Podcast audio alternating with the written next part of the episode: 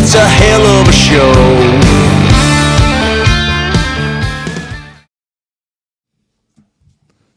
Hello, everybody. Welcome to episode 18 of the Vols Deep podcast. Week two in the books. Our Tennessee Volunteers are 2 and 0. It wasn't pretty, but a win is a win. It happened. It's over. Let's go on to Florida. Uh, W's a W. Yep. Coming to you live from the Vol Cave. We're live on just about every platform possible. Um, share this out for us. Give us some likes if you don't care. We have a great episode today Send for some- all of you. Send some stars too. Yeah, send some stars. Uh, we have Oh a ton to talk about regarding Tennessee volunteer football team. We're going to grade position groups for their win versus Austin Peay.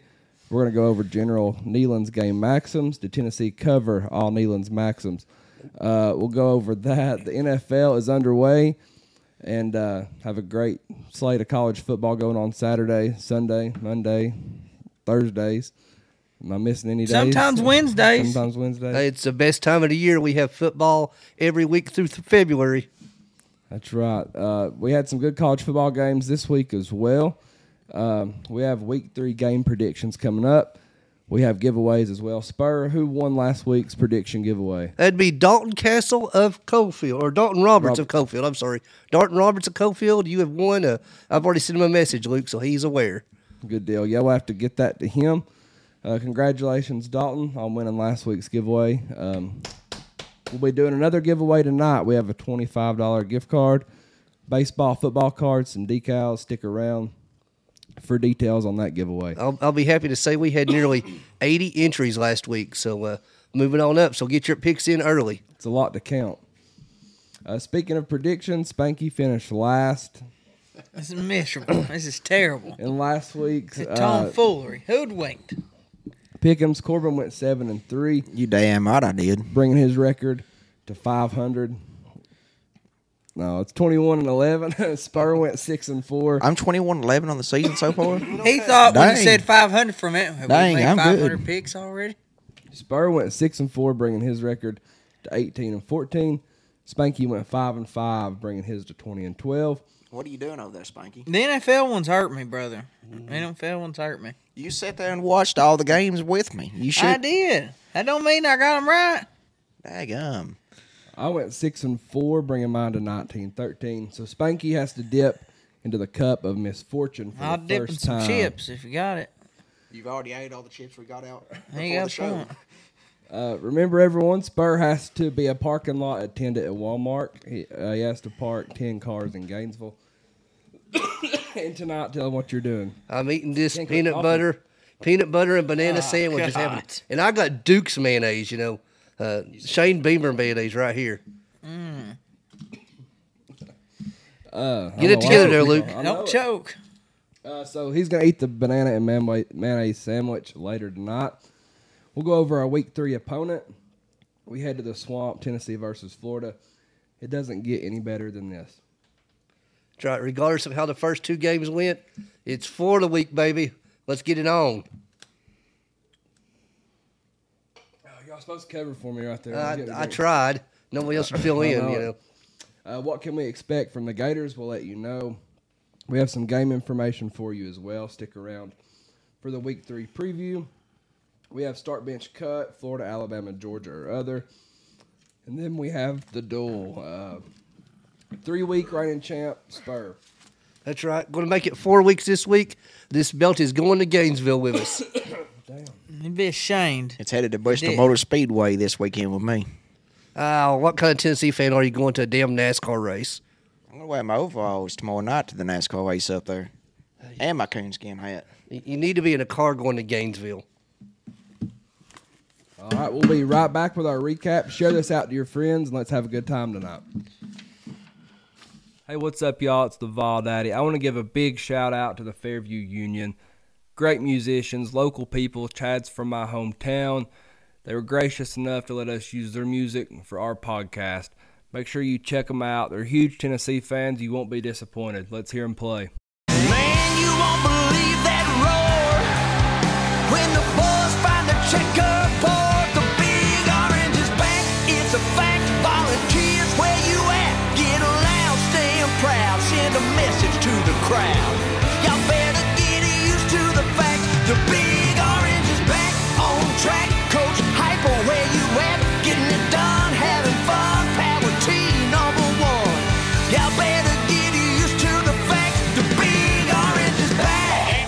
Big Orange Concrete Pumping. They can accommodate any residential or commercial concrete project that you may have in mind.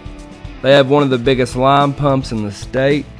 They take a lot of pride in their work and they're waiting on your phone call today. Their number is 865 371 3367.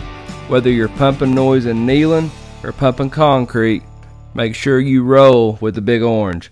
That's Big Orange Concrete Pumping, 865 371 3367. All right, and we're back. Uh, episode 18 Vols Deep Podcast. Oh, hey. We're coming there it to is. you live on Facebook, YouTube, Twitter. Uh, we're about to hit this week's recap. We appreciate the likes, comments, and shares. Please keep them in rolling in for us, and I'll try to quit coughing. Uh, Tennessee gets the win over Austin Peay. 30 13 overall thoughts on this game. It wasn't pretty, but as we said at the start, of the show, uh, a win's a win. Uh, it's not what everybody expected, even myself. You know, I figured it'd go out there and be a blowout. But, you know, we got to remember, guys, this is still a young team. Kinks are still going to be worked out here. Like, this ain't a return, everybody's returning team. Uh, still pretty young, okay? Uh, still some new faces out there. Just got to give them time. The best thing I can take away from this uh, game is uh, we uh, we didn't. Luke had to get some water. He's about to die over here. But uh, the best Fourth wall, kayfabe. the best thing to uh, take away is we didn't show anything in our playbook. We didn't give nothing special away at all. We was playing the most standardized offense you could play on that field. You know, there's so much to say. First off, hats off to Austin Peay. They brought the fight to Tennessee for four quarters. Their head coach was fired up, and his team gave everything they had. Uh, you know, we've heard all the negative talk about how they're a much weaker opponent. We should have blown them out by 40, and all that may be true. However, let, let's consider one thing.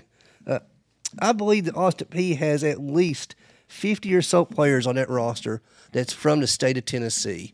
And I would almost bet to guarantee that out of those 50 or more players, 95% of them grew up dreaming of the opportunity to play inside Neyland Stadium. And this Saturday, last Saturday night, was that opportunity. They played inside Neyland Stadium in front of a sold out crowd. Uh, Saturday, that dream come true, and they left it all on the field. Yeah, there were some scrappy plays, and the officials were pretty much terrible.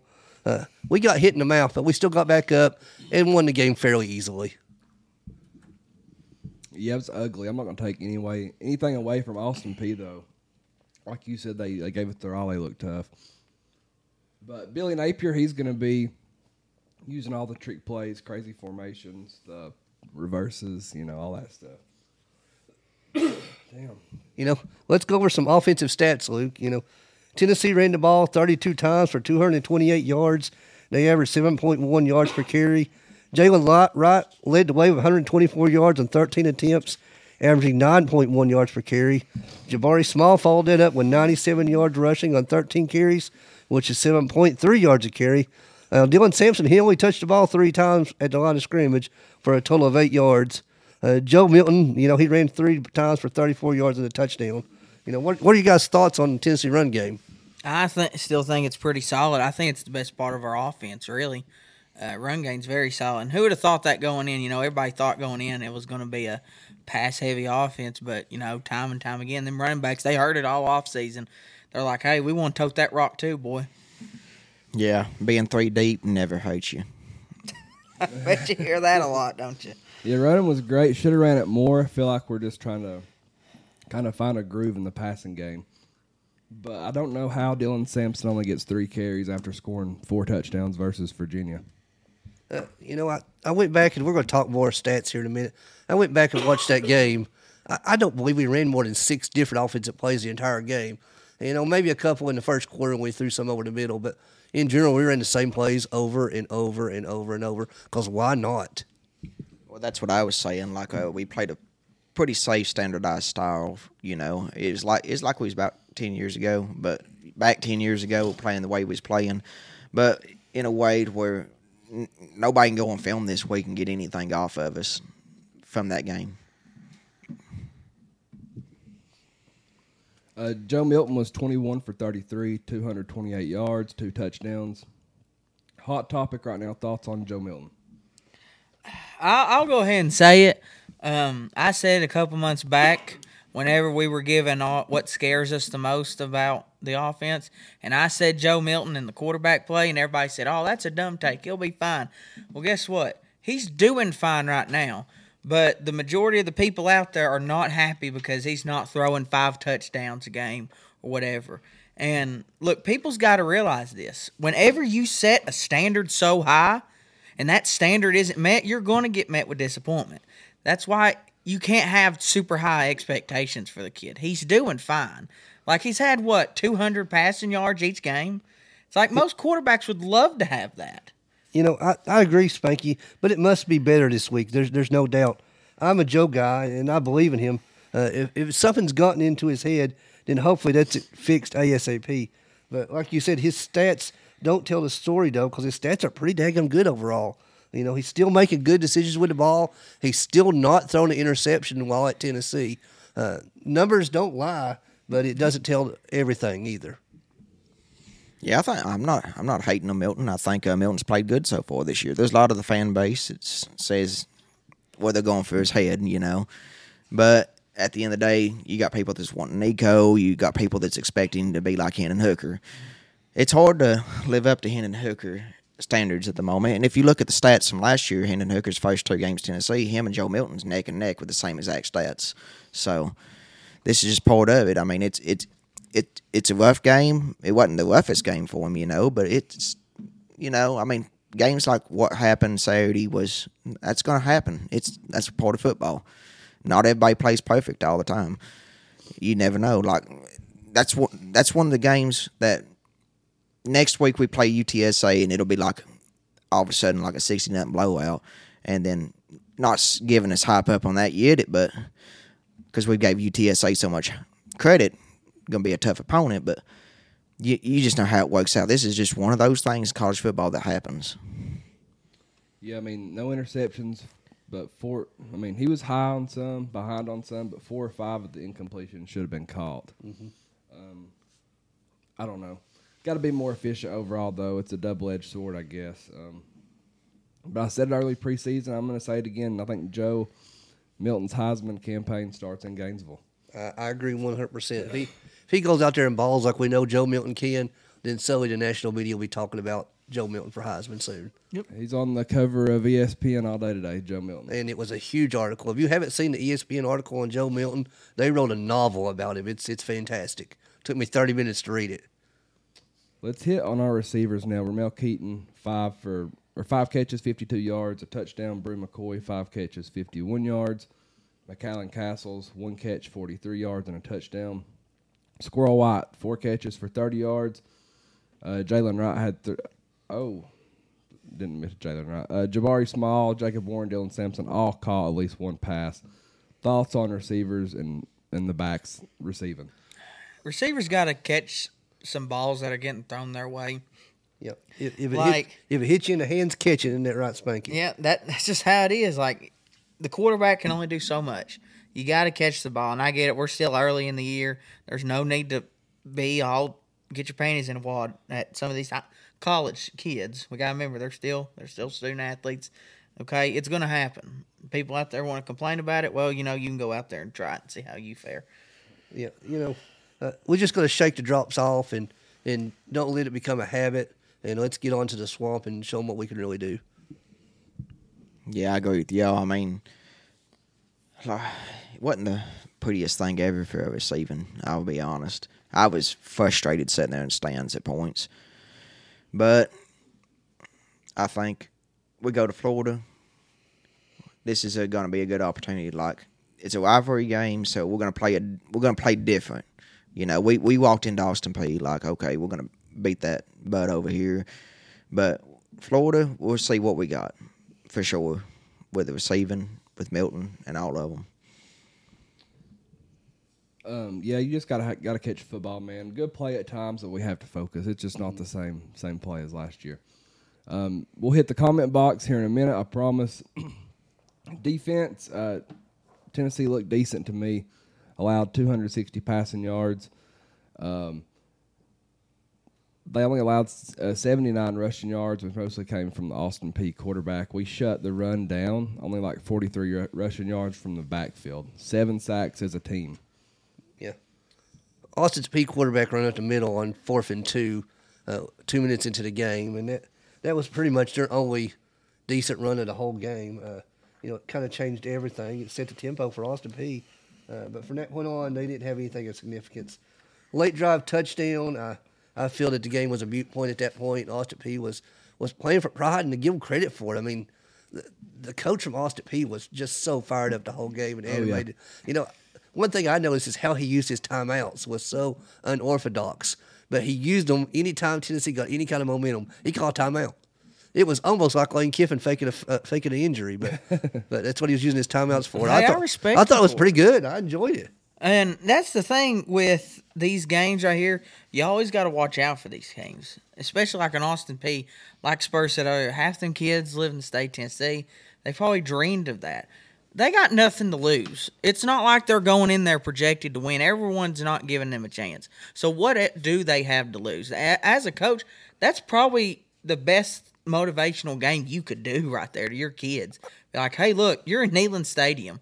Okay, what else we got to lose? Just screw it. Let's just go balls to the wall. That's going to be Billy Napier's attitude too. Yep. And last year it was his mm-hmm. attitude. I mean, I guess the most disappointing thing I had in the whole thing was the way that some people reacted. It was almost as if we lost the game. Yeah. The, the way people were acting. We didn't lose the game. We won by 17 points. Them booing like Milton and then like really? It's like yeah, Play, played a lot of young players on defense, especially at linebacker.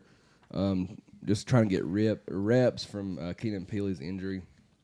Out of position, a little hesitant, but good overall. I think Hadden got done wrong on the pass interference calls. What do y'all think? yeah.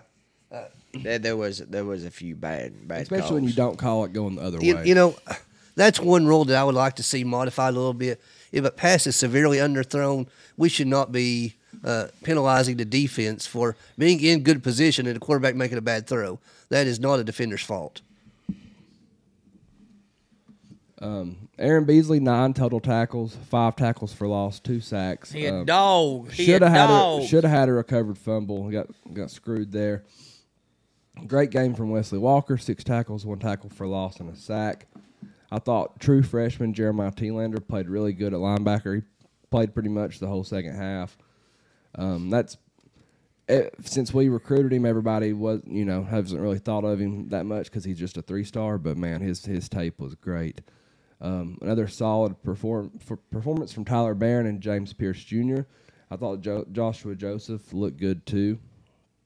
Um, thoughts on Aaron Beasley? like I said, he was a dog on Saturday. He played the best game that you could Saturday. He played phenomenal. You called him a dog. I called him a beast. He's a beast. How in the world was that play not overturned to a fumble? I, I- I'll never know. I have no I, I idea. mean, I mean, when when the commentators are completely dumbfounded when it goes to replay and it's not overturned, that that says something. Uh, you know, I, I don't criticize officials too often, but golly, I, it made no sense to me whatsoever. Speaking of officials, I, I don't think we're going to be talking about them tonight, but uh, that's some bad officiating calls.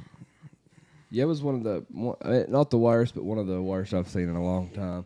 Like I, I was getting vibes from the Ole Miss game a few years ago in the stands, like the way things was going down. That was the worst. That yeah, that was the worst.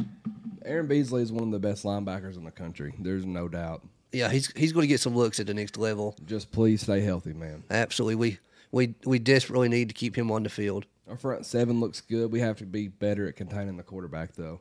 I, I agree. Um, we'll go over special teams real fast, and then we'll hit the comment box. Uh, special teams look better, not great, but much better. Um, hit all the field goals, hit the PATs. Punting was definitely better. Still had one kick out of bounds. Can't do that in the swamp. Well, heck, any positives better than the negative. So we we knew we were going to have a good week this week. All we had to do is just show up. Man, when I saw that kick out of bounds sitting in the stands, I was like, We had "Dang, two- um, I was- two, was it two, right? it was two against Virginia. Virginia, and then one. So maybe there'll be zero in the swamp. We, we I can't just- be giving up any free yards. I just saw that when it standing there, I was like, "Oh man, man, this that's not good." Like, what's going on with the kicking on kickoff right now? it makes me wonder if, if they're calling a, a kick to the corner and, and trying to keep it in bounds to set up a, a short return. I, I just say kick it through the end zone at this point, at least right now, until until he's more experienced with that. We we also recovered a muff punt, which we, we hadn't mentioned, so that was great on special teams. And uh, Jackson Ross looked quite a bit better. His his first kick wasn't wasn't great, it wasn't bad, but the other punts he had I thought was pretty solid. Yeah, I think he's better with his left foot than his right foot. Absolutely. I still want to see him take off running one time. Oh, I he's It's going to coming. do I it. do- It's I wanna see- I wanna see it. Coming. Um, What's Dion say? We coming. Hit the oh shut Oh, up. God, Hit the comment box. Uh, Ike says let's go big orange. Ryan Damon says go big orange. Kimberly says go big orange. Beat the Gators. Ryan says he thought I was eating peanut butter today. Ron, I showed you the mayonnaise. I, I just left your house. No, it's mayonnaise. Peanut butter, probably mayonnaise good and on it. banana. Mayonnaise and peanut butter is really good. I've had that before. Yeah, well, no, you could take Oh, the God. banana and take the mayonnaise off peanut butter. Be okay with it. Mayonnaise banana sandwich, best late night snack they are. Jacob says he just got his, uh, or he just got to his Airbnb. He's ready for the game. That's awesome. We're headed down early Friday morning. Yeah, Dustin Gold says Milton has to throw for 225 plus uh, and two TDs for us to win. You know, I, I, I agree that Milton needs to have a great game, but I think our run our run game could dominate.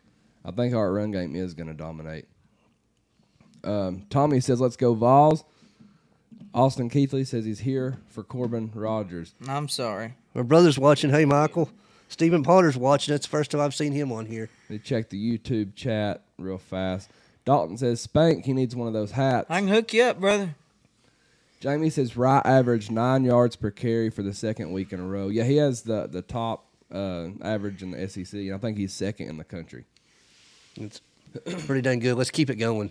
Yeah, and he imagine what he would be doing if he didn't have two other studs right behind him. Uh, Kelsey says, "Give me a go Vols, drain the dang swamp. Streak dies Saturday, baby. Let's We're- go." We're going down there to drain it. That's for sure. Kelsey also says Joe's fine, but I think we all want to see those 15 plus yard passes connected on time and out in front with receivers on the move. Hype will get them right, and I think we will see a different Joe Saturday. Florida, hey, hey, hey, Florida's so scared. They're sending alligators up to Watts Bar Lake. Did you see that? I didn't. They got they found one in Watts Bar Lake today. No, the, the Gators are moving to Rocky Top. They, they found where home sweet home Mi- is. Mr. Jones says Saturday will be seven that a dig? thousand. That's a dig. Now, I figured it That was a dig at you, was. Spanky. I figured Directly it at you, Spanky. He says it'll be seven thousand three hundred one days since we beat Florida in the swamp. Yeah, but That's it's been crazy. but it's been 742 days since Florida's beaten Tennessee. Period. Let's see. Mr. Jones also says Austin Peay would have beat Florida. And uh, I don't know about all that. The way they played, that gave them a hard time. if uh, Florida played like they did game one against who they played game one Utah, and then uh, Austin played played P played us, uh, it'd be, that'd be a good game. That'd be a that'd be a dang good game on ESPN. I think I, I think Florida'd still win that one just because the reason Austin Peay was close. One, we didn't give them any. We didn't. We didn't give them any favors, but you know, it's like what Spur kept saying, and people keep wanting to forget about this. This that was a motivational game for Austin Peay. That was them players wanted that moment. And now if they would have went somewhere else, who would have known that that that buzz wouldn't have been there for them. That hype wouldn't have been there for them. Teams that are motivated will do amazing things. The starting center for Austin Peay had never played a snap of college football in his life, and he comes out there and he throws that blindside block that was probably targeting, but you know, it was an emotional moment I, for li- a kid. I liked it. I mean, if it wasn't against our players, I'd be like, yeah, oh, Yeah. Uh, Rick Crass says you all struggled with a high school team last week, and the 20 year streak will continue. Then Austin, you can come back on the orange and blue side. Go Gators. I don't know who Austin is. who's, who's that? No. See, Tommy Lee says go Vols, and uh, Mr. Jones said that was Austin Peay Super Bowl, and we're looking ahead to Florida. I agree. We were looking ahead to Florida. Yeah. All right, so It's let's like I said last week, one game at a time, and I say that for everything. It don't matter if it's Atlanta Braves in the playoffs, NASCAR playoffs, NFL. Uh, like I love the Titans, like one game at a time. Tennessee Vols, one game at a time. Everything always is one game at a time for me. That's how that's how I think you should take it every week, week by week, one game at a time. Yeah, you definitely should. Just just when you know what's next, it's mm-hmm. hard to. Um, My dad Even as a player, here- like no, no offense, but if we played a Yeah. if Yeah. we played somebody you know mediocre, then had Oh. oh. out of the next week. Oh, Randy Swint says he thought we looked like a, a team on Varsity Blues that went to the strip club the night before. That's where Austin's going. That's where the real Spanky's going tonight. That's what he said. Nah, I'm going to bed tonight, but it's Wednesday. All right, let's go over General Neyland's game maxims. We'll go over each one and agree or disagree if that maxim has been reached. Number one, the team that makes the fewest mistakes will win. I think we made a ton of mistakes, uh, but we didn't turn the ball over. But we had drop we did after have one drop after drop. Ramel fumbled. Yeah, that's right. We, we did have one, but Had one. Um, I don't know the drops and then some of the throws. Yeah, I mean, I don't know. Maybe like a 50-50 or something on this one. Uh, number two, play for and make the breaks. When one comes your way, score. you know, we didn't take advantage of the muff punt early in the game. We we got a field goal there when we got the ball inside the twenty five. Uh, you know, all the breaks really seemed to go Austin Peay's way the entire game, whether it be the bad calls or, or the funny balances or whatever. But but uh, you know, we still found a way to win. They capitalized on the momentum they were given. Yeah, we got to turn that into seven, not not three. Absolutely. especially against a team like that. Um, number three, if it at first the game or breaks go against you, don't let up. Put on more steam. Well, they they didn't. Really, you got to have momentum to get steam. So I know towards the end, you know, it, we started to run away with it a little bit, but we still got to. You got to start fast and finish fast. I feel like we're a team that's got to get that first down and start the game. Like you get that first down and we're going. Yeah, I mean, I, I thought we fought enough to win. We definitely didn't. You know, we didn't allow the officials to cost us the game. Uh, our team seemed to be poised, ev- even when facing adversity. You never seen, you never seen panic. You never seen uh, adversity. You, you never seen bad attitudes on our team. It was, it was all positive, even even when we wasn't playing well. Protect our kickers, our quarterback, our lead, and our ball game. They they protected the lead. And we, yeah, when we protected our kicker, I think Joe only had got sacked once. Yeah, and I'll tell you what, I was really frustrated on that one sack because uh, I, if you watch, go back and watch it, Joe was going deep on that play. That was the one time he was going to throw the ball deep, and he got sacked on it. So uh, I really wish we had that play back to see what would have happened. Ball, Oski, cover, block, cut, slice, pursue, and gang tackle for this is the winning edge. Can't say nothing negative about the defense on Saturday. I don't know. I don't think we tackled as well as we did in week one, but we still didn't allow Austin Peay to run on us. Yeah, other than the quarterback kind of scrambling around, I mean, yeah, I thought we done fine, especially with the bot, the amount of bodies that we played. Uh, press kicking game. Here's where the breaks are made.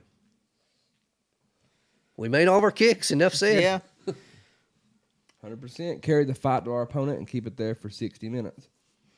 Didn't play a sixty-minute game, that's for sure. no. I'll tell you what, Austin Peay brought the fight to us, and our athleticism and sheer talent won that game. So we must bring the fight to Florida this week. Hey, I'll give Austin Peay this. In the words of a former UT coach, they had five star hearts. They did. Champions of life. That's right. They had five star hearts, but sometimes five star athletes will outshine five star hearts. Yeah, too many energy vampires going on. Yeah. Got to work on our eye discipline. I just think it's one of those games. Pe- uh, people freaking out text me all week about Tennessee. Corbin, we're champions of life. like, yeah, what are you talking about? Hey, we're building this thing brick by brick, man. Concrete by concrete. Yeah, just everybody, everybody's talking like "Ah, Tennessee. uh, They're not that good this year, like based off what they done against Austin Peay. And it, And we looked pretty sloppy at the beginning of last year too, honestly. yeah, we did, and that's what I was saying earlier with the the stats of Milton and Hooker from last year, and it, it just pisses me off because it's like I'm sitting there, in the, I'm sit, I'm sitting there in the stadium, and like the sec ha- halftime, okay, and I'm getting text messages like, "What are we doing? We're done for. We're gonna win eight games this year." I'm like, how do you like go from like, oh, we're gonna be like champions of the season, and uh, then go to like oh well eight wins in like two quarters. Like you cannot base co- off just one game, especially a game with, Austin Peay playing with all the heart they had. They did, and uh, and I'll be honest, I mean, Georgia's, shit happens. Georgia's Georgia's struggled for two. you know, uh, man, they look really rough. So all, all the big Wait, big teams look pretty rough. Yeah, we're not last the only team- or last week. Sorry. yeah, we're not the only team that struggled last week. Like Clemson was playing Charleston Southern, and yeah, they won like sixty six to what twenty one or something. But it was like a three point game at halftime. Hey, Eastern Kentucky kept it close with uh, Kentucky. They did. Ohio State, two straight weeks playing uh bum teams, and here's Ohio State winning thirty five to seven against Youngstown State University. I mean, and they and another week where Ohio State falls the rankings again. you know, it's like Corbin said, you know, we, we wasn't off to the best start, but but plenty of other teams in the top 15 struggled as well. And I'll, I'll mention that later on this podcast. I think I have some notes written down. Georgia, like you said, Luke, just looked awful, especially in the first quarter. I don't think they could have beat Cofield High School. Not many people can. Oh, knew that was coming. Yeah. Uh, we also have some And game middle school. time news for y'all regarding Week Four versus UTSA. The Roadrunners will square off versus our Volunteers at 4 p.m. next Saturday. It's another great time for tailgating, you know, and you're not out there all day, but you're still out there long enough. Uh, The spank will it be could- in Neyland. It could be hot, it could be cold, it could be perfect. We just we don't know in mid September.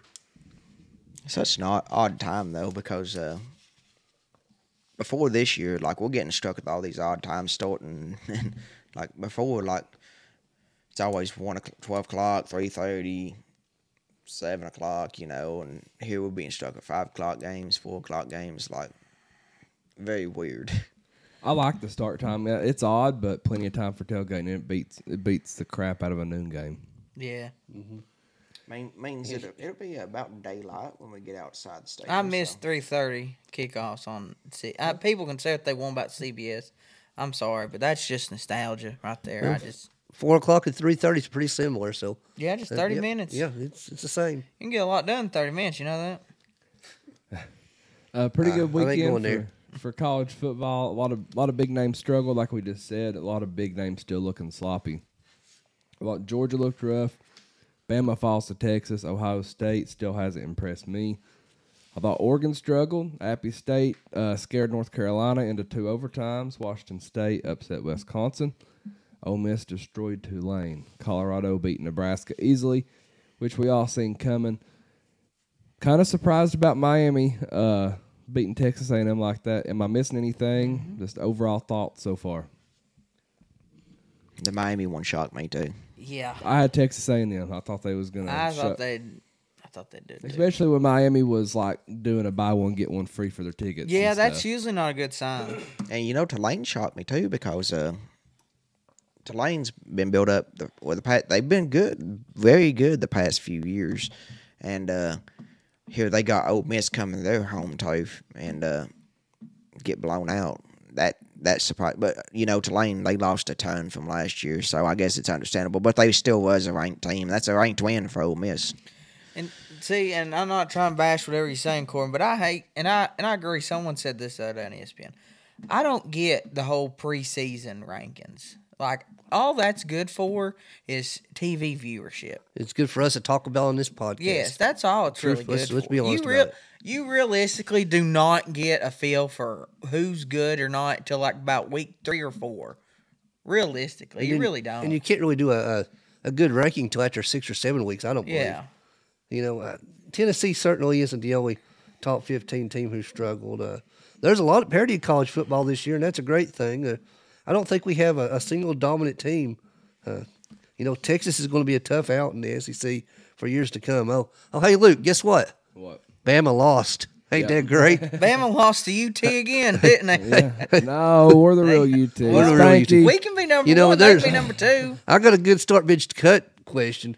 Which start bench cut? Who's going to be the first coach gone for their school? Is it going to be Billy Napier at Florida, Nick Saban at Alabama, or Jimbo Fisher at Texas A&M? And I think Saban's got a pretty big leash on him. He he's got a We'll talk about that in a few minutes. yeah. Yeah, we can do that. Um, let's see. We're just, let's just go ahead and go right into our, our first. Well, let's hit the comment box real fast. Um, my YouTube comments, I had to refresh, and they are not loading. So go ahead and recomment them if you want. Sorry, to. you two. But Jonathan on YouTube said even good play or even good teams play poorly in the first few weeks. Yeah. Yes, uh, E- Everybody is, and it, and that's just how it is. You're trying to get a rhythm going offensively. You know it. You can only get the same look so many times in practice. It takes getting used to playing different bodies. James Fair says, bring Cofield down to Greenville. We'll spank that tail off of y'all over the field. Okay, You know, yeah. it's a 4A school. Of course you all will. Yeah, we got like That's like Tennessee graduated with like P. 38 people, man. uh, Mr. Jones says Joe doesn't lose in Florida. Dante Thornton needs to show he belongs this week, or he could get passed up by the next wide receiver. Kimberly says she we- read where uh, Saban is retiring after this year. There- there's a read lot of rumors about that, but but nothing's been made official. That that, that post you saw about that was a uh, fake reno- news report. At the moment, at the moment, I mean, I I got asked qu- same question, and it, it was a fake report, just trying to get some clicks on some clickbait. That's all it is. And Saban, he his retirement, he's not going to announce it till the season's over with. I, I feel like he'll announce it. He ain't going to make this big old spectacle of it and all that stuff. I think it'll be right after the season. Yeah, I hope I hope he's one of them them coaches that just that the rides off to the spire sunset so and be gone. low, man, until they just call it quits. the day Nick Saban does retire, Jimbo Fisher is the new head coach of Alabama. Ah, I wouldn't go there. Not Jimbo Fisher. I'm talking about Clemson's coach. Never mind. Dabo. Dabo Swinney, not Heck, Jimbo. I don't know I- about oh, now. I don't know not now. Jimbo. Deion. Dabo. Hey, hey, no, but Lane realistically, it it could be either Lane, it could be uh, Shark. I was too. going to say Sharkeezy at, at Texas coming right back. That's that's a topic for another day. All right, first main talking point of the day presented by Big Orange Concrete Pumping. Taylor Jones with Big Orange Concrete Pumping has been doing this type of work for a very long time. He has one of the biggest line pumps in the state, so make sure to reach out to Big Orange Concrete Pumping for any of your concrete needs. All right, y'all, let's get balls deep in these position groups. Let's grade them from their performance during the Austin Peay game. Quarterbacks. I'm going to start it off. I'm going to start the quarterback at a C minus. You know, there was no turnovers. We made decent decisions. There was just nothing down the field. A th- few bad throws, and if accurate, then we really wouldn't have much to discuss. It's got to get better. That's all there is to it. I'm going to go with a B. You know, I know people are complaining he's not going down the field, but look, that that could just be a coaching thing. It's like, and why? Why would you want to throw deep balls down the field against these lesser schools? You know, your tape's out there already. Like, don't show everything. Like, and I thought Milton did fine. I'm giving him a B. Uh, 21 for 33, 228 yards, uh, two passing touchdowns and a rushing touchdown. For any other quarterback, that's a good day. That really is. I, I just think we put too much of a high expectation standard. Like everybody thinks he should be winning the Heisman today. Well, guess what? They don't give out the Heisman today. They give it out in December. The problem with that is it's he's just following Hendon Hooker, man. Yeah, it is. and everybody wants the same.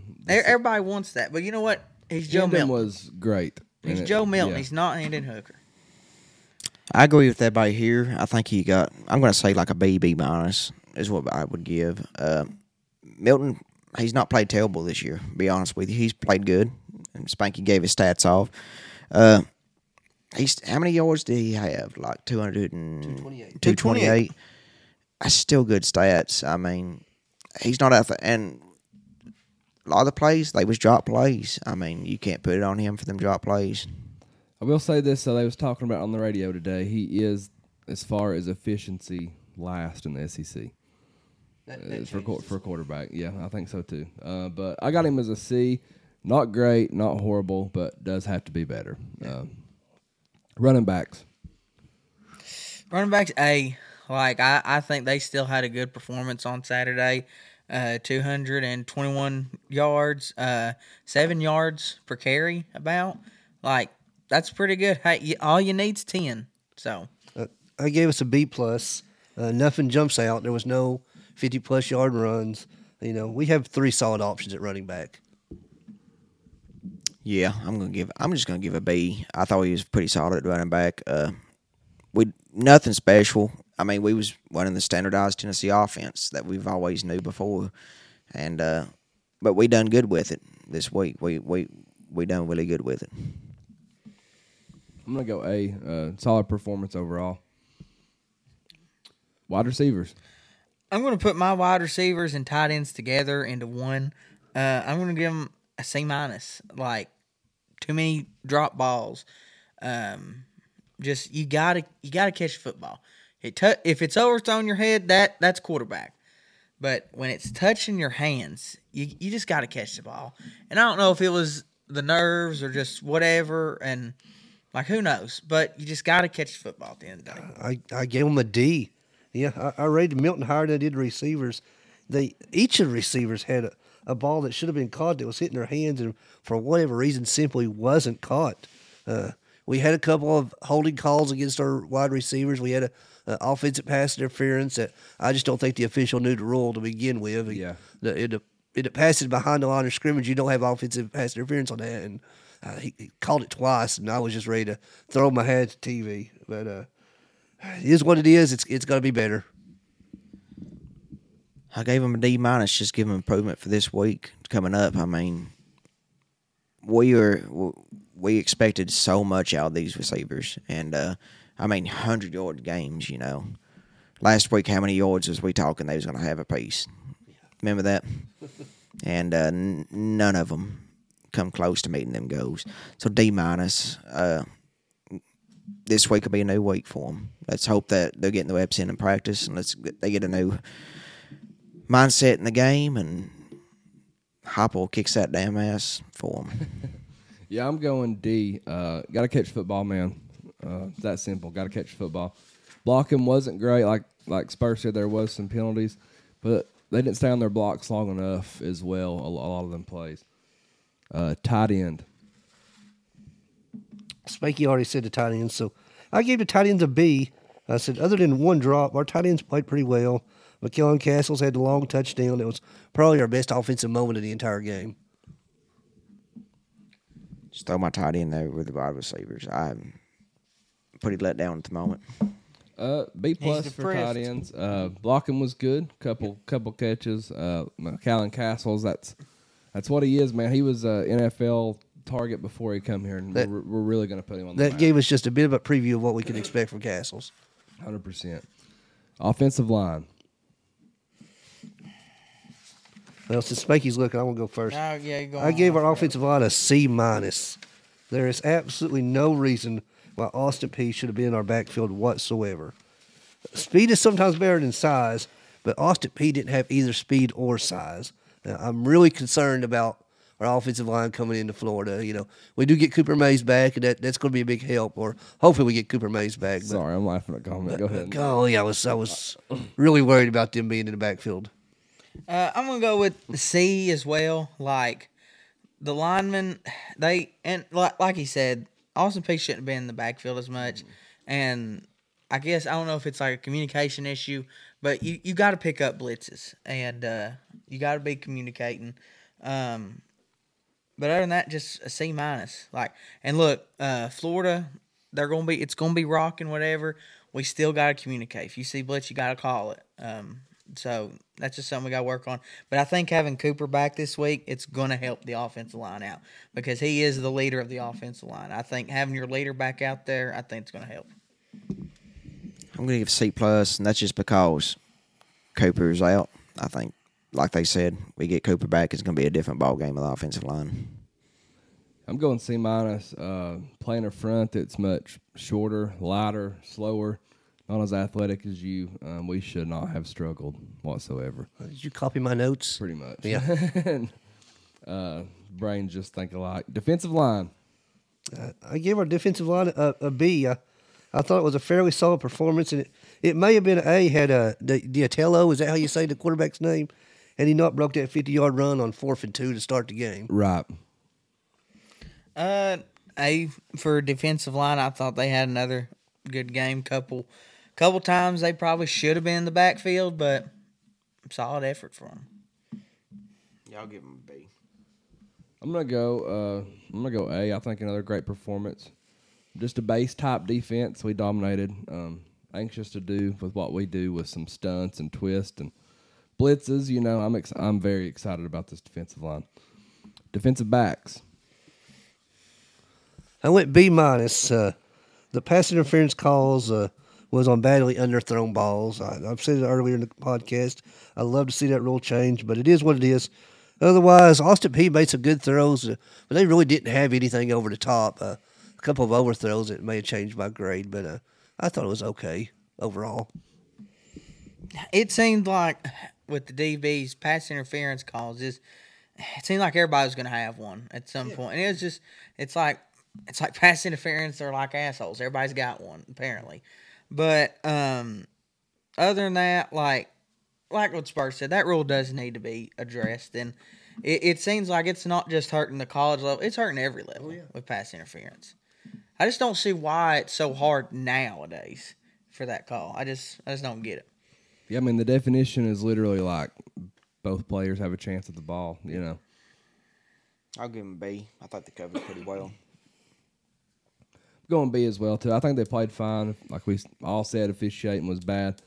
I thought Hadden played good. Um, he's got to get his head turned around on some of them plays, but much improved from last year. And I think once we start bringing the pressure up front on the quarterback, I think it's gonna, you know, it's gonna really help the defensive backs out even more. Linebackers. I went B plus. You know, uh, our attack up the middle was tremendous. Uh, Beasley looked awesome. I thought some of our young guys got some good reps in. That that, you know they were out of position a time or two, but but nothing egregious. You know, I'm just not giving any A's whatsoever in this game, just to be honest. Well, you know what? I'll give him an A. I'm giving the linebackers an A. I'm telling you, Beasley had a phenomenal game. He is a dog. A, a Played a lot of bodies for at the linebacker. linebackers. I'll give him B, but I'll give Beasley an A. Yeah, there you go. I'm gonna Beasley an go A. go B as well. Uh, like I said, played a lot of bodies. Out of position, a little bit hesitant, but we're young. We're deep, but we're young at linebacker. Copy my notes again. Uh, yeah, I like their play, man. All right, special teams. Then we'll hit some of y'all's comments. Uh, C plus, like like Spurs said earlier. At least they made the field goals. Uh, punts could have been a little bit better. Kicks off could have been a little bit better. Um, but C plus for them. Uh, I gave a B, and it's pretty much the same notes that uh, that Spanky just said. We've made all of our kicks now. All, all of our field goals and all of our extra points have been good. Uh, you know, we got to we got to punt better. We got to kick better still. Uh, those are going to hurt us this week if it happens. And we recovered a muff punt, so you know, all's good. Kicking on field goals, give them an A. Uh, kicking on kickoff, F. I mean, three in the first two games.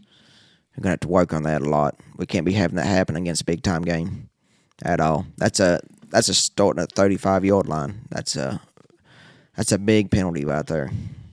Yeah, we definitely can't do it against Florida. Uh, I, I'm gonna go B.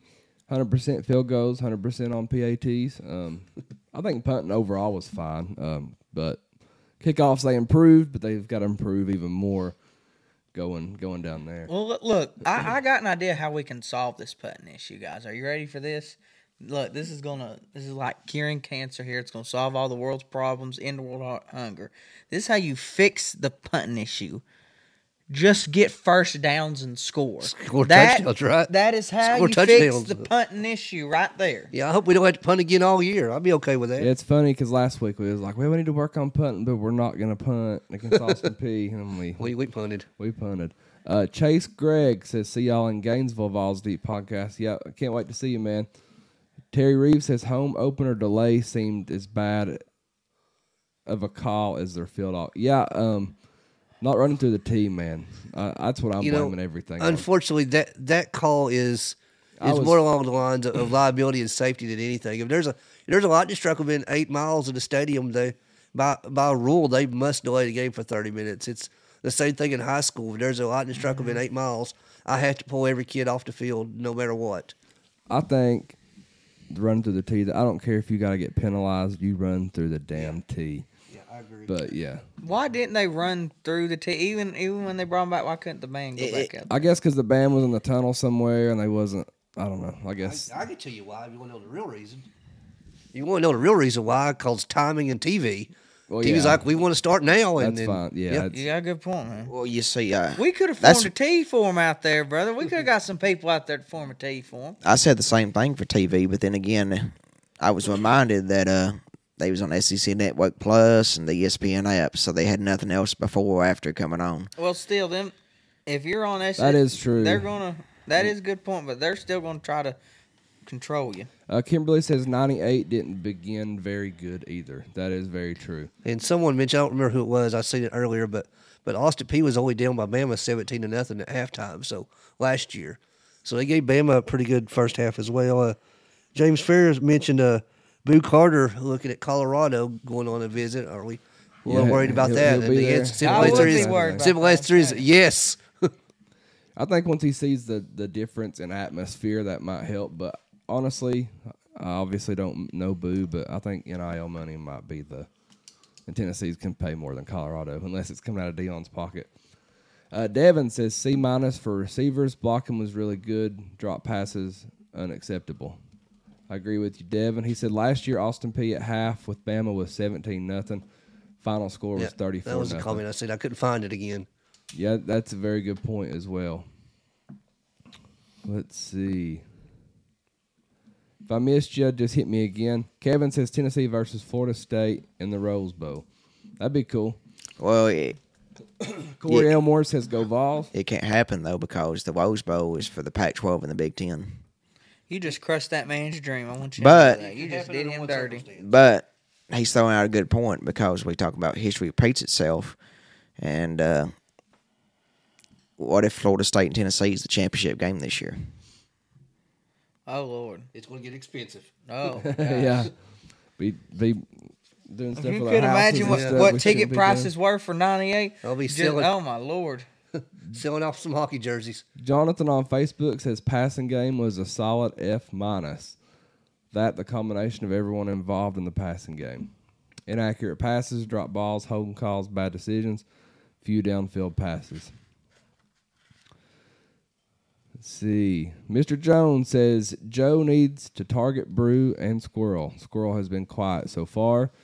Joe needs to start wedging balls into their. Jamie says Joe needs to start wedging balls into their face mask, little giant style. or, or look, they they deem it as not a catch or whatever. That'd be all Joe right. just needs to take the ball and just throw it as hard as he can and hit a defensive back in the, in the stomach, and then he won't cover us anymore. Hey, maybe he could throw it so high that he he could run down there and catch the ball. Catch it himself. Yes. Hey, There you go. Got quite a few listeners on YouTube tonight. All right, let's give out some game balls. Who would you give the game ball to on offense? go ahead, Spanky. I know I got mine. I'll, I'll let you go ahead. and go. I'm All still right. trying to My out. offensive game ball goes to Charles Campbell, our field goal kicker. three for three on field goals. He's ten for ten on extra points for the year. I've got him wrote down as my second one. there you Yeah, go. they're That's actually who I have wrote down on my paper. That that's pretty bad, boys. I'm not even gonna give one for offense. I'm just I just I'm not gonna give one. I'm gonna go Jaylen Wright, 13 carries, All right. 124 yards, 9.1 average. For He had he had a solid day. um, defense, defensive game balls. I think Uh, this we've- one is uh, This is unanimous. I write, I write down think it's- multiple because I ain't copying like Spanky does. I, well, Well, I I don't I don't think think, you have to copy on this Yeah, one. this this is this is Aaron Beasley. Yeah. Nine tackles. He had five for a loss for 24 yards and two t- two sacks that was 19 more yards. So, uh, 43 yards total lost on Be- Beasley's tackles. He leads the country in uh, tackles for loss. Yep. I'm gonna go Wesley Walker. Change it up. Six tackles, one tackle for loss, and one sack. All right, thank you all for listening for our first main talking point of the day. We're gonna take a short, like one minute break. Uh, we have a lot more coming your way, including a giveaway. Share this out for us, please. Comment, like. If we missed your comment, comment it again. Next, we have start, bench, cut. Since July of 2021, our student athletes have capitalized on so many NIL opportunities that have been presented to them. Those opportunities exist because of the power of Vol Nation. When you combine the most passionate fan base in the country with the city of Knoxville and our great state, you create the nation's number one NIL destination for student athletes. There's no better place for our players to build their brands than right here at Tennessee. I encourage all of you to support and donate to Spyre Sports and Our Lady Vol Booster Collective. These collectives are here to serve our student athletes the right way in our community. To get involved, please scan this QR code now. It's been an incredible fall for our program, and we are just scratching the surface of what we can accomplish. Let's all do our part to ensure that Tennessee continues to lead the way in name, image, and likeness. Go Big Orange. All right, next we have start, bench, cut. Put that Let's get cigarette over, out. Corbin. Let's get over, buddy. Get closer to me. All right, uh, we're live from the Vols Deep Pan, uh, Man Cave. We hope you're having a great And in living night. color. Live on Facebook, YouTube, Twitter. Share it out for us. Slap the like button for us. We'd truly appreciate it. We have start bench cut. How this works is I'll give a question. We have to rank our answers in order from first to last. Start being one and cut being three or last. Uh, question one What is your biggest concern about this football team going into the swamp? Quarterback, drop passes, or secondary? to me, I want I want to start drop passes. That's a big concern just because last week we can't have. It's okay to have drop passes against Austin Peay. It's not okay to have drop passes against an SEC school. Uh, bench, I'm gonna go with the quarterback. I think Milton. I think he'll be fine, but we just we still gotta watch out for it. I think he's gonna be fine. Then cut. I'm gonna go with the secondary even though Florida's offense is not what we would call the old Florida offense, it's not the fun and gun type of shootout offense, but I just still worry about that secondary just a little bit. Starting the quarterback, it's going to be better. Simple as that. I don't know if it's his footwork. I don't know if it's something in his head. It, it's just going to be better. And I'm a Joe guy, so uh, I believe it will be. I'm going to bench drop passes. It goes hand in hand with the quarterback. And just like Spanky said, I'm going to cut the secondary. I think Florida's a run heavy team to begin with. When start drop passes, we can't have that happen again. We got to improve from this past week. Uh, gonna bench uh, the secondary just because it's Florida. We're probably gonna have some. Uh, probably gonna have some injuries. Probably gonna have some cramps going on. As bad as it is to say, but that's how it goes. And uh, cut the quarterback uh, Milton. I I still think Milton's a guy. Ain't got no doubt in. He's played good so far. So And it's crazy that Florida is such a better run team than pass team because that's usually not like, especially these past couple years. Florida has struggled to run the ball the past couple years, like, and they've uh, they've they've been okay with, with passing the past years, but I just don't think they got the quarterback that they need I- right now. They don't. Yeah, I'm going to start quarterback. We have to have good quarterback play to win in the swamp. Mm-hmm. Uh, I'm actually going to bench our secondary just because of the history of our secondary, especially against Florida. Um, go back to 2017 and some You of get flashbacks, don't you? Uh, and I'm gonna I'm gonna cut drop passes because I think we figured it out this week. Um, I really do. Question two: How many points does Tennessee beat Florida by this weekend? Three, three or less, seven or ten. Well, I'm going to go with uh, what I think the score is going to be. I think I'm going to start 10. Uh, I think it's going to be a 10 or more ball game. Um, bench, I'm going to go with 7. And then cut, I'm going to do 3. I I think Florida, they're going to give us a fight because, like what we said earlier, it's the motivation game for you. It's And that's the thing that Billy Napier and his staff are looking for they're looking for that marquee win. Like, and they really don't have that. And that's kind of what you need to set yourself apart from everybody else as a coach. You got to have a marquee win. So I think he's, if you thought last year he was going balls to the wall, I just got a feeling you might want to hold off on this one. Billy Napier is 0 5 versus his big rival opponents. It's Florida State, Georgia, and Tennessee. Never beat a rival. He paid uh, McNeese State, or they paid five hundred thousand dollars to break their four game losing Wow. streak. Uh, I start 10 plus. I think it's a fight for two and a half quarters, and I think Tennessee's talent takes over and, and we win going away. I'm going to bench seven, and I'm going to cut three or less. I'm going to take around. I'm going to start around seven. Uh, it's going to be a close game. Florida could be the worst team ever, and we could be the best team ever, and other way around. And it's still going to be a close game just because it's a rivalry game. Uh, bench, bench three. It could come down to the wire. I mean, just uh, what I just said. I mean, it's Tennessee, Florida. It's not going to be the easiest of wins. Florida's going to play tough. It it don't matter how bad they are; they're still going to play tough. And ten plus, cut it. Look, that swamp, it's going to be electric Saturday. Now, how long it's How electric, long, yeah. That's the question. Hopefully, I'm hopefully gonna for about 15 minutes. I'm going to start 10 plus. I think we're about to see a different Tennessee team show up. I do too. Um, I'm going to bench seven, and I'm going to cut three or less, but I don't care if it's one point. I just want to win. Just, Just a win, baby. It's all that matters. just want to win. Question three. Uh, yesterday was National Video Game Day. Rank these video games Grand Theft Auto, Madden, Call of Duty. Okay, so my list is going to be very controversial. I don't know it. That's what I'm good for here. But I'm gonna go. I'm gonna start Madden. And look, I get the hate on it. Everyone's like, it's the same game every year. Well, you know what? It's the game that everybody plays every single year. Um, I love it. It's the game that I always love. I wish we had NCAA.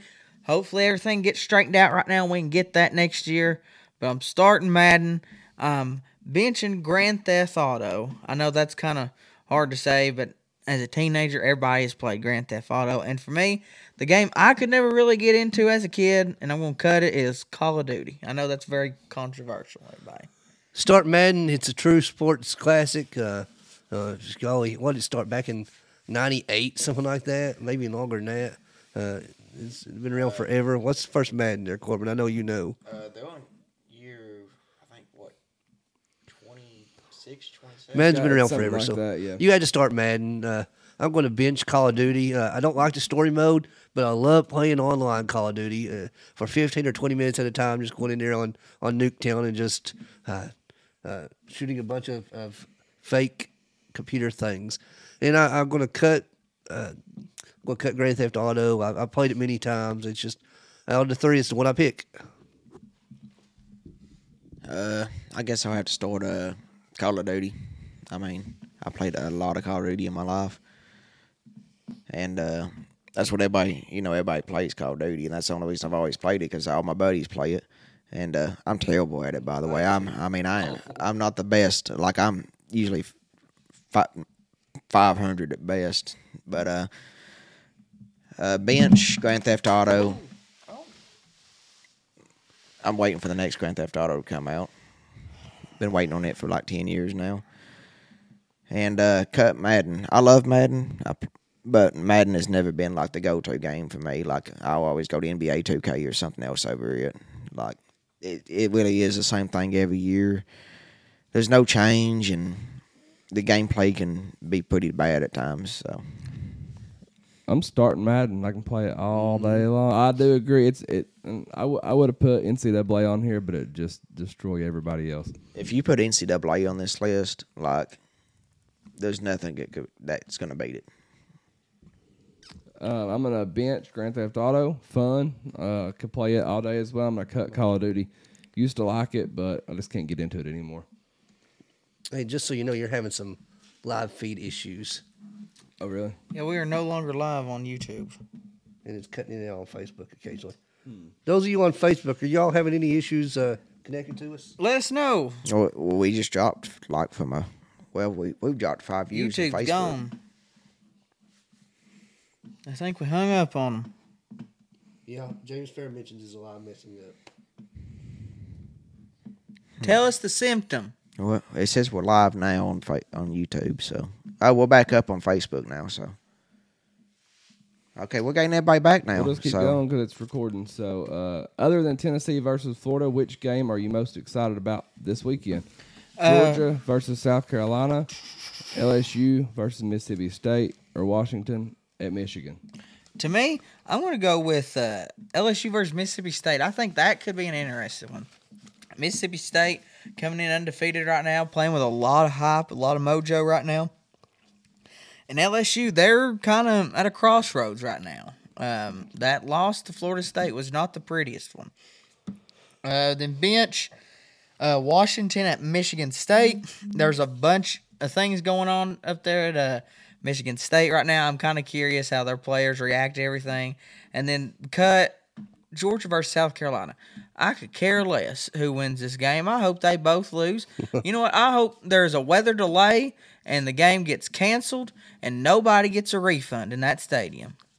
Well, that's interesting, Spanky. Uh, those of you that can see us and are listening, just know that we are recording this this podcast, so it it will air even if you can't see us live. So we're working through some uh, technical difficulties. Uh, internet service isn't the best sometimes, so we'll get there. But uh, as far as this list, I'm going to start Georgia versus South Carolina simply because it's two teams that's on our schedule, and it's Georgia's probably only somewhat decent test before Tennessee's game. Uh, I'm going to bench LSU and Mississippi State. I am very intrigued by Mississippi State. They're playing well, and I'm going to cut Washington versus Michigan State. I I, I really couldn't care less. I'm going to start uh, Georgia, South Carolina, just out of the fact, like you said, well, we got to play both of them, and uh, Georgia hasn't looked too hot to start the season. So, I mean, they're it's at South Carolina, so we're going to see if uh, Georgia can go away and what they're going to do. I mean, see if they can actually start out pretty good against an SEC school where they haven't done so well against pretty much FCS schools. But uh, I'm going to bench the Washington Michigan State game. Yeah, Michigan State's got a lot of things going on, but they're still a, a good ball program. And uh, Washington, uh, what's Washington right now? About 12th or something? They're eighth, I believe. Eighth. They're above Tennessee. So uh, that's an that's a away game for Washington. So that's going to be a they're going to have to go to Mi- and Michigan State's fans bring it. That their crowd does bring it. I will say that. But Michigan State lost their head coach this week. that's what I was saying. They got them problems going on. They did lose their coach, but at the same time, they still got a pretty good ball program. That's usually the rallying cry games if you always watch. And then uh, LSU, Mississippi State. I think LSU is going to pull it out. Honestly, it's gonna. They're gonna. I mean, if they don't, Lord have mercy. Don't count out the cowbells. I'm going to start Georgia, South Carolina. I just want to see. We've seen Georgia struggle, you know, in the first half, and so I just want to. I don't know. I just want to see how they. how I ain't they- gonna lie. I'm just saying, go Cox. Yeah. Oh, I I, would love it. I would love. I it. just said it. anybody over Georgia. Yep. Anybody. I Don't even say sit over and act like that you don't like Cox. I would. I wouldn't. I'm gonna bench Washington at Michigan State. I kind of think, like y'all said, I kind of think Michigan State um, might have a little something for them. Um, I don't think they're going to win or anything. But they might make it close. And I'm going to cut uh, LSU Mississippi State. Pulling for Mississippi State, but LSU is going to be just fine there. Yeah. Uh, after NFL Week One, who's the biggest loser? The Giants losing to the Cowboys, forty to nothing. The Steelers losing to the 49ers, thirty to seven, or the Bengals falling to the Browns, twenty-four to three. Well, the Bengals, the Bengals losing the Browns. I mean, Joe Burrow signed that brand new NFL record contract and goes out and loses 38-3 to the Cleveland Browns. Well, his hand was sore from signing on that dotted line. I, I don't want no excuses. For, But look, but- numbers don't lie, Corbin. Numbers do not lie. The Giants losing forty to nothing to the Cowboys. That that's a goose egg on the board. That's the biggest loser right there. I'm not even going to talk about the Cowboys, but you get beat by 40 points. You don't even score zero. Look, that's happened to me a lot in my lifetime. Okay, and it's not a good feeling. I would go one, but And then bench, I'm going to go with the the Steelers losing to the 49ers 30 to 7. That's just that's still there's a lot of bad things going on in Pittsburgh. And then like I said, the Bengals losing to the Browns. Not a good look, but it's still somewhat of a competitive ball game. I'm going to start the Jets losing Aaron Rodgers after four snaps. Uh, it's not even on the list, but that would have been my start. Uh, $75 million guaranteed contract, and he played four snaps. But as far as this list goes, I'm going to start the Giants losing to the Cowboys 40 to nothing. I'm going to bench the Bengals losing to the Browns 24 to 3. And the Steelers are going to be all right. The 49ers look pretty dang good. I already gave my start, so uh, I'll go to the bench. Uh, give the bench to the Giants and the Cowboys, uh, forty nothing. But don't be telling me sitting here right now I, that the Cowboys are back. Like I hear this every year. The Cowboys ain't back for shit. Dalton Roberts says we were sleeping on his Cowboys. We Well, I was. can promise you this: I was sleeping I when they were was. playing. I'm sleeping on the Cowboys like Tim Allen is sleeping on the Detroit Lions since 1992 on Home Improvement on the TV show. Not sleeping during their game, that's for sure. And uh, cut the Steelers and 49ers. Uh, 49ers are a very good team. 49ers may be a Super Bowl caliber team. The Steelers, they got Trubisky as quarterback. He's still a d- developing quarterback. I love the Steelers, one of my favorite teams, but it's it's it's going to be a uh, rough couple years for Pittsburgh fans. Uh, I'm gonna I'm gonna start the Bengals falling to the Browns. I think with the Bengals' talent, only scoring three points is pretty pathetic. Uh, I'm gonna bench the Cowboys. Uh, they did look good though, Dalton. They did look good. I don't know how long they can keep looking good or do it when it matters. And then I'm gonna cut uh, the Steelers losing the 49ers. Uh, I don't know. I, I'm not surprised at all there. Really, I'm not on the Steelers bandwagon. I'll tell you one thing, Luke, that stood out to me this weekend. You can ask Corbin because we watched some games together. And I got very excited. Even though we didn't win the game, even though the Broncos did not beat the Raiders, but Sean Payton, sir, you have my respect. You starting the NFL season off for your team, kicking an onside kick, even though we didn't get it. But my God, I respect the hell out of it. And I love it. Well, I'll say this, and this is uh, Tennessee related. Tee Higgins, who's with the Bengals right now, it is rumored that Tee Higgins is not going to return to Cincinnati next year, out of the fact that he is uh was they signed Bo with that big contract and they ain't going to be able to afford him. So Tee Higgins may be looking for a new team next year, and where he may f- land, that's going to be a big question mark coming up. I'm not. I don't think YouTube is working for whatever reason. Uh, Facebook's working, so we'll just continue to go on Facebook, and I guess I'll just repost it uh, on YouTube. But that was start bench cut. Very fun segment. One of my personal favorites. Uh, we'll have our second main talking point of the day next. It's time to talk about Tennessee traveling to the swamp. Stick around. We have our giveaway coming your way. We put your skills to the test with Spurs predictions. We'll be right back. Megan's Cleaning Services is here to meet all of your home cleaning needs. From a basic clean to a deep clean, from a one time clean to a bi weekly clean. Megan's Cleaning Service is here for you. We provide residential, commercial, and rental cleanings for the best prices. Serving Knox, Anderson, Scott, Roane, and Morgan counties. Give me a like on my Facebook page. My phone number is 423 539 7266. Again, that's Megan's Cleaning Services at 423 539 7266. Thank you.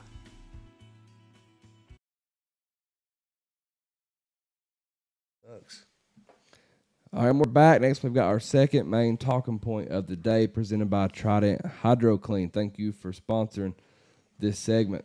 Um, we're live on Facebook, YouTube, and well, take that back. We was on YouTube. I don't know what's going on with YouTube. Everything else is working to my knowledge, but right now, Facebook, Twitter. Uh, share this out with your friends if you don't care. Big giveaways coming up soon. Game day, week three info. Tennessee travels to Florida this Saturday. First SEC game of the year.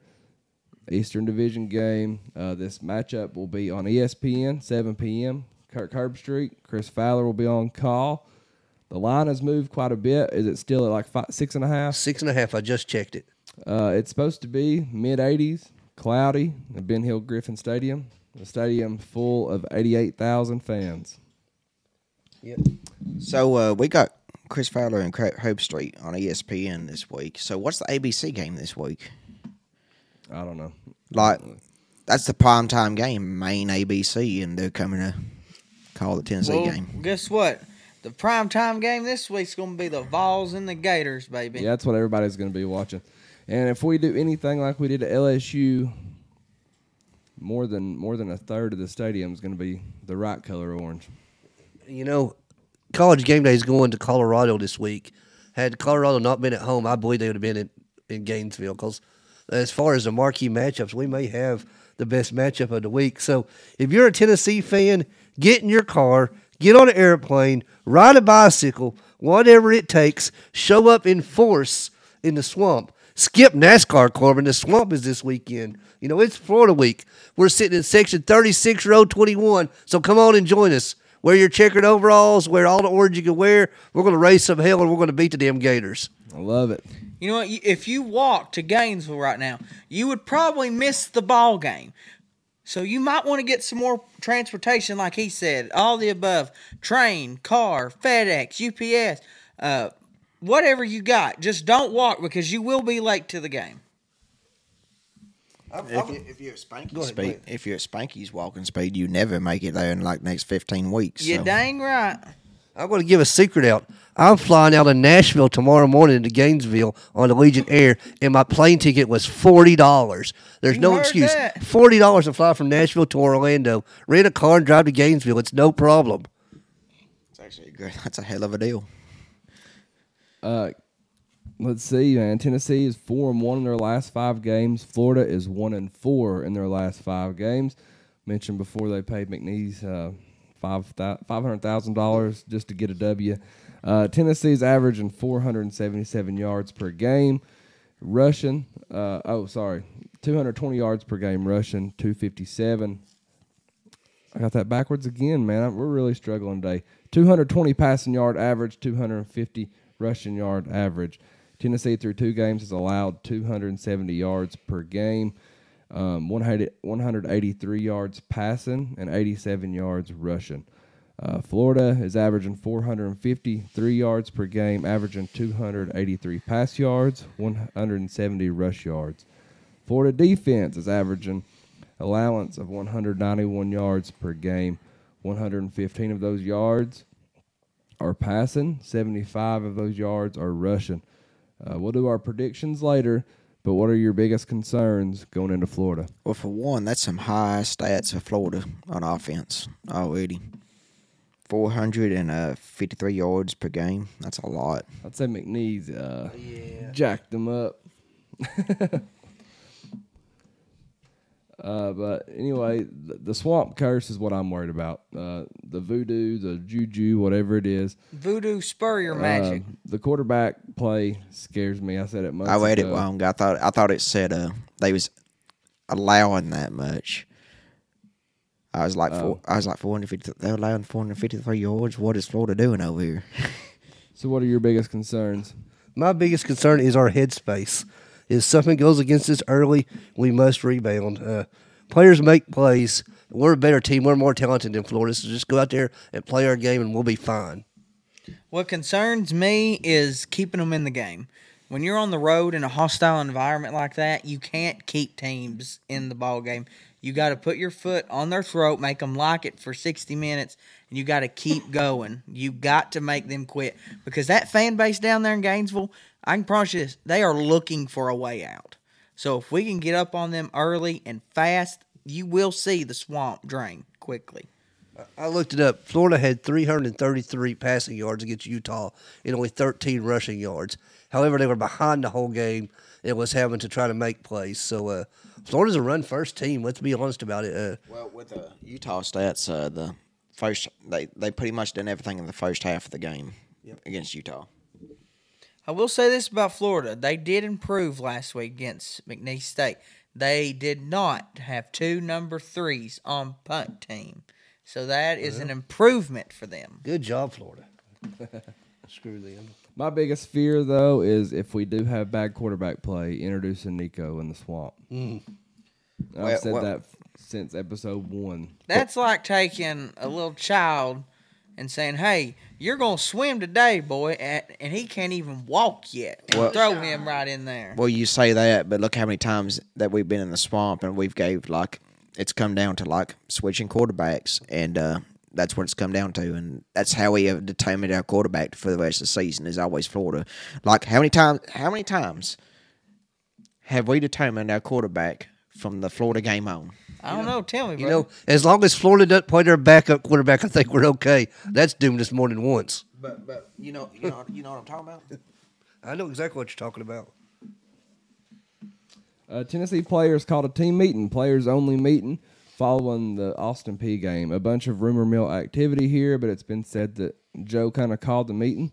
Glad to see some leadership here.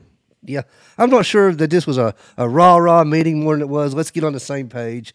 There there doesn't seem to be any friction in the locker room. I think I think Joe Milton's just showing some good leadership and getting getting everyone on the same page and saying, "Hey, let's regroup. That game's over with. Let's get on to Florida."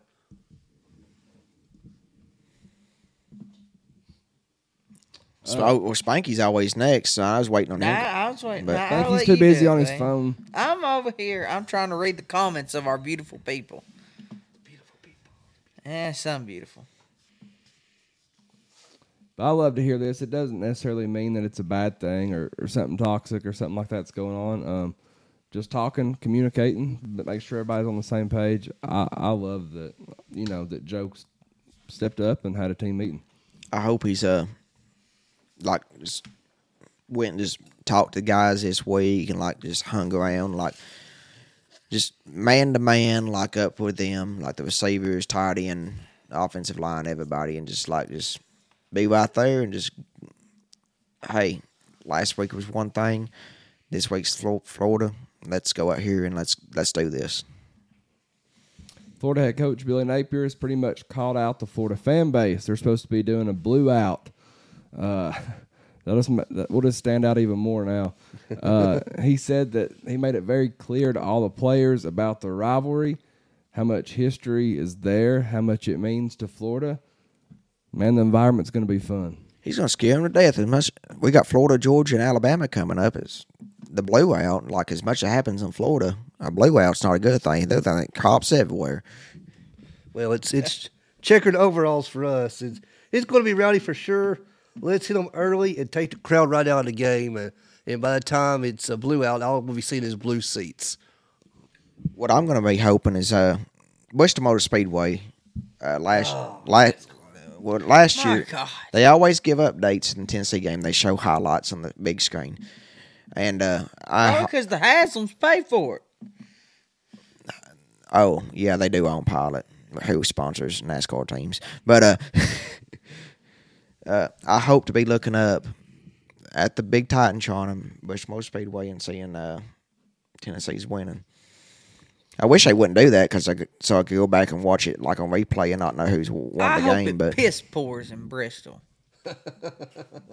it probably will. It- don't say that. It's done it about. I've been there 24 straight times, and uh, it's probably rained 20, 23 out of 24 I think times. that Uh, here's enough your sign, NASCAR. brother. Have to take them out of it early, like Spurs said. Uh, it's not going to be any louder than Neyland, so they're used to hearing the noise. It's just opposite opposite side of the ball. Uh, let's just do them like we did LSU. Let's feed on the noise, kind of like Austin Peay fed on the noise last week. Um, Use how, it to our advantage. how concerned are you about our quarterback play going into Florida? How could we not be concerned? On on a scale of one to ten, I'm at a seven point five. I, I still believe Joe is the man. I mean, he he's shown it against Vanderbilt last year. He certainly showed it in the Orange Bowl. Uh, Joe Milton is from Florida, and Joe Milton does not lose in the state of Florida. So uh, let's hope that it rolls again this week. He doesn't lose in the state of Florida as a starting quarterback. I know there's some been some people out there saying how they did lose last time they were in Gainesville and he was on team as a starting quarterback. He had to re-emphasize that. But I'm until he until we lose the game and until he throws five interceptions, I'm giving him an eight. Yeah, I'm not concerned at quarterback play at all. I've gave Milton credit already on here, so uh, not concerned. Uh, the question is, even if we had to go to a backup anyway, if there was an injury or uh, Milton was taken out for some reason, uh, how healthy is Nico at the moment? Because Nico was out last week with a wrist injury.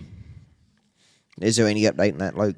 No, I've not heard anything. I haven't heard anything either, and he uh, warmed up and everything with the team. I think probably all right, but it's still concerning. I mean, Uh, we're gonna hit the comment box real quick. We've not done that in a minute. Uh, Chris says we're good on Facebook. Yeah, YouTube's not working.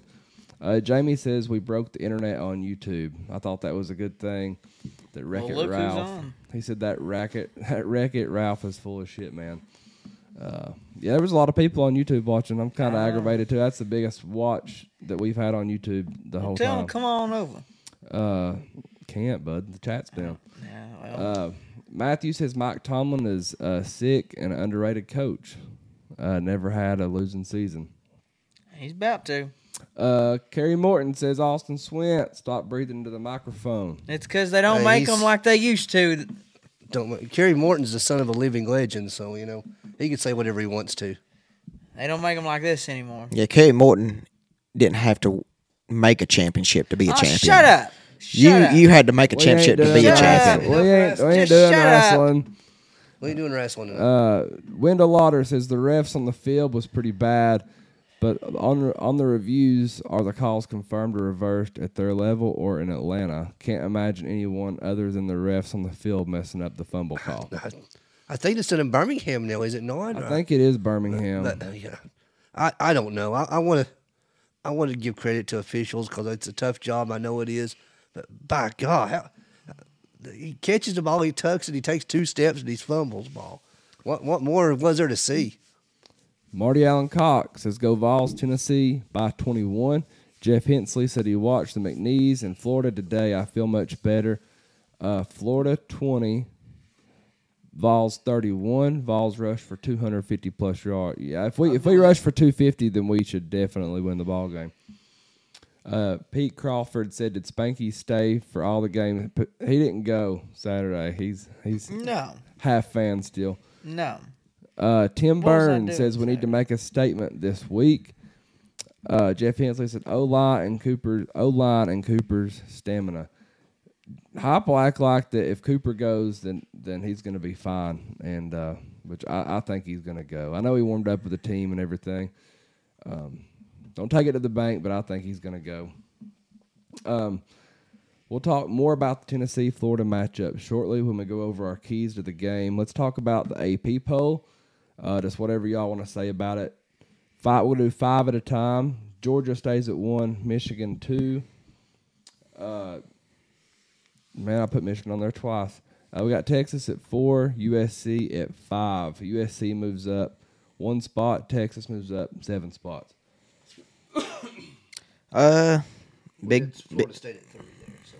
big jump for uh, Texas. I mean, that what they gained about eight pos- p- positions in the polls or something like that. Texas, I mean, they beat Alabama. They they did show a statement. Now they got to prove prove that they can stay there. They got Oklahoma here in a few weeks, and Oklahoma be a that's going to be the biggest test. Like, can you go and beat Oklahoma? USC, I'm surprised they jumped one, honestly, because they kind of struggled. They'll go down. qu- They'll go down soon. Wait, wait a That, couple def- that weeks. defense is bad. Well, Georgia didn't look like a number one team for about half of that game. You know, I like Michigan; they still look fine. I even like Texas. Hell, they look good against Bama. But Hey, Mich- Michigan's playing fine with uh, no Harbaugh as coach. So I heard he. I heard he's the best chain gang guy around at his son's uh, little league game. But I, the top five, it don't concern me at all. Um, Florida State, Texas, USC, Michigan, uh, Georgia.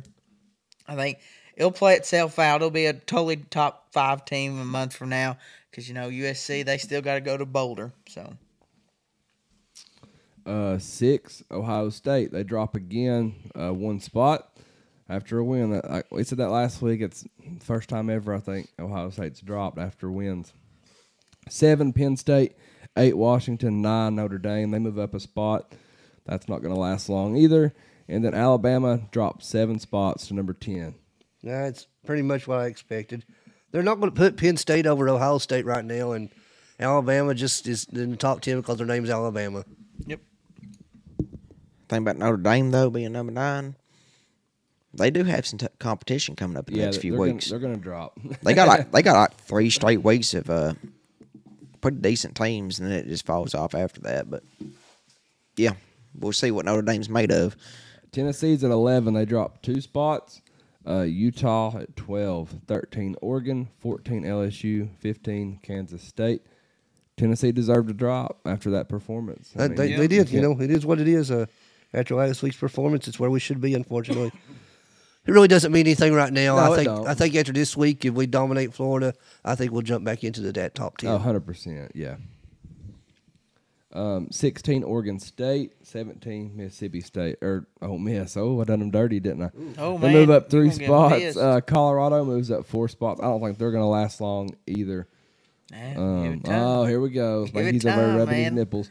They Uh, coming. 19 Oklahoma, they they drop one, and then North Carolina's at 20, they drop three. So North Carolina falls two and zero North Carolina over here. Uh, Everybody's Appy, Appy State took them to two overtime. as as I mean, everybody's hot. Like I, I've been saying for weeks, like eh, everybody's hyped North Carolina. They're so good. They could be. They got a Heisman Trophy quarterback, number one NFL draft pick quarterback. North Carolina could make it to the college football playoff, and here they are losing three spots. Like, come on, really? Like it's North Carolina University. They they they're the basketball school. Always going to be a basketball school, and don't tell me otherwise because I've been through this a hundred times in my life. Now I will tell you this. Colorado being 18 right now. Okay. I think there's kind of a damn hype going on over here. Well, they beat the runner up, so they deserve to be in top 25, brother. They beat TCU and Nebraska. I mean, Don't go hating on them now. just 'cause you wanna Nebraska. be- What what has Nebraska done? Don't go hating because you want to jump on the hate bandwagon. oh, damn, he's alive, I'm not. I'm, boys. I'm not. I'm not a hate bandwagon. What the hell has Nebraska done the past freaking ten years? It's still Nebraska. How many how many games still Nebraska win powerful. last year? Nebraska's awful. How many wins? They're- How many games they win like the year before? Nebraska, most dedicated fan, one of the most dedicated. How many dedicated games fan did. Colorado win last year? They won one. They're already better than they are last year by wins. You beat the runner up from last season. You deserve to be in the top 25. So you believe that Colorado can make a run for something? I never said that. I said they deserve to be in the top 25. Well, they got they got gonna come in order. You're gonna have Utah, Washington, USC. We will see what up. type of team Colorado is coming up with this stretch. And in a couple weeks, when they beat all of them, you can sit back and shut your mouth about it They ain't gonna beat they- because they coming. And Coach Sa- Coach Prime is keeping receipts. They're not coming. They're here, they- they- apparently. They're, they're not. They're e- still coming. Over or under, Spanky uh, takes off the orange and he's wearing Buffalo Yeah, prime put- stuff in a year. oh yeah, over. just put your damn shirt on because I, I mean I'm being for real. I am not a believer. Like there is this is not a damn program under Deion. Deion is not going to be able to keep this thing under wraps. Like something's going to ha- something's going to happen. Something's going to blow up. Something's going to happen. You cannot do what he's doing and the acting the way he does ain't going to make it. I don't see For- what he's doing. They're gonna. I, I'm just anxious to see when they when they lose Yeah, um, how how it how it Yeah, how cocky is he going to be when he loses? it's just another day. Just got to bounce back from it. Sometimes your best wins are your best loss, or your worst losses. Yeah, but then like the Pac-12, so you lose one And game, you're out. Pac-12's doing pretty good right now. Uh, as a record, Pac, the Pac-12, they got a better overall record right now than the SEC. Yeah, we'll see how. Yeah, we'll see how. I'm not believing Deion. 21 Duke, 22 Miami, 23 Washington State, 24 UCLA, and 25 Iowa. Duke's looked as good as anybody. Yep, Straight up. give it to them Blue Yeah. Devils, man. Yep. Uh, let's see. Matt says y'all even looking at the chat. Yeah, we are, but we can't do it the whole time, or we won't get anything that we want to talk about Uh, out. Jeff Hensley, uh, that's the point I gave last week with TCU was uh they lost 17 starters. yeah, TCU. What about yeah, it? T- okay. They, I, I, that's a big loss for somebody like TCU. That's not like losing Alabama. Alabama could lose 17 starters and recover. TCU loses 17 if you're going to make the argument of well, they're still defending national championship, Georgia should still be number one. Don't make that same argument and then say, well, they, they ain't the same team. Don't make the same argument then. well, 'Cause if Georgia it's loses. Same thing. Georgia loses all them starters. They've still got four and five stars all right. that, that's them. literally what I just said, It could be TCU still got all them starters lined up. Okay, don't don't make the same argument of well they're not the same team last year and then go on a totally different. So, you- so you're putting TCU, Big 12 school, up with SEC schools. when has the SEC ever came into play here? When have once? You just put it We've talked play. about Colorado and TCU. When has the SEC ever came out of my mouth right there?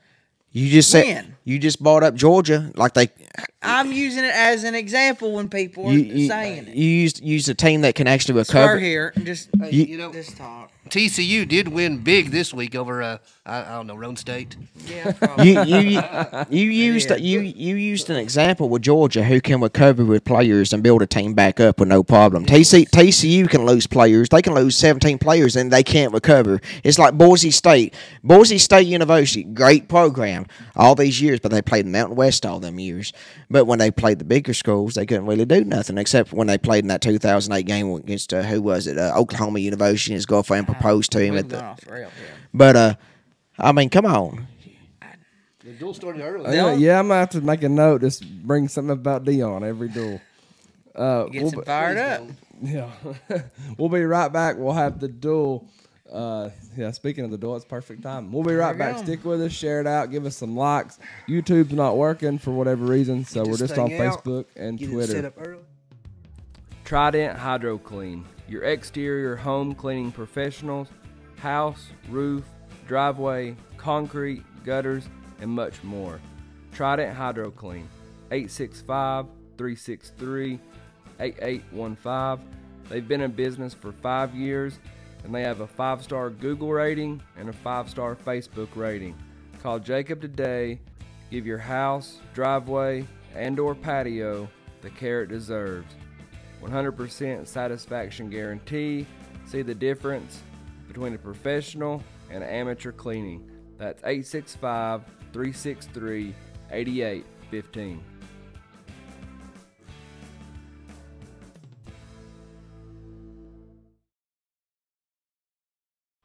Ladies and gentlemen, it's your man here, the Spank. Like myself, D&M Fencing are the best in the business today. They can install wood, chain link, vinyl, picket, composed metal, barbed wire, heck, bring them bamboo sticks, and they can install them things for you too.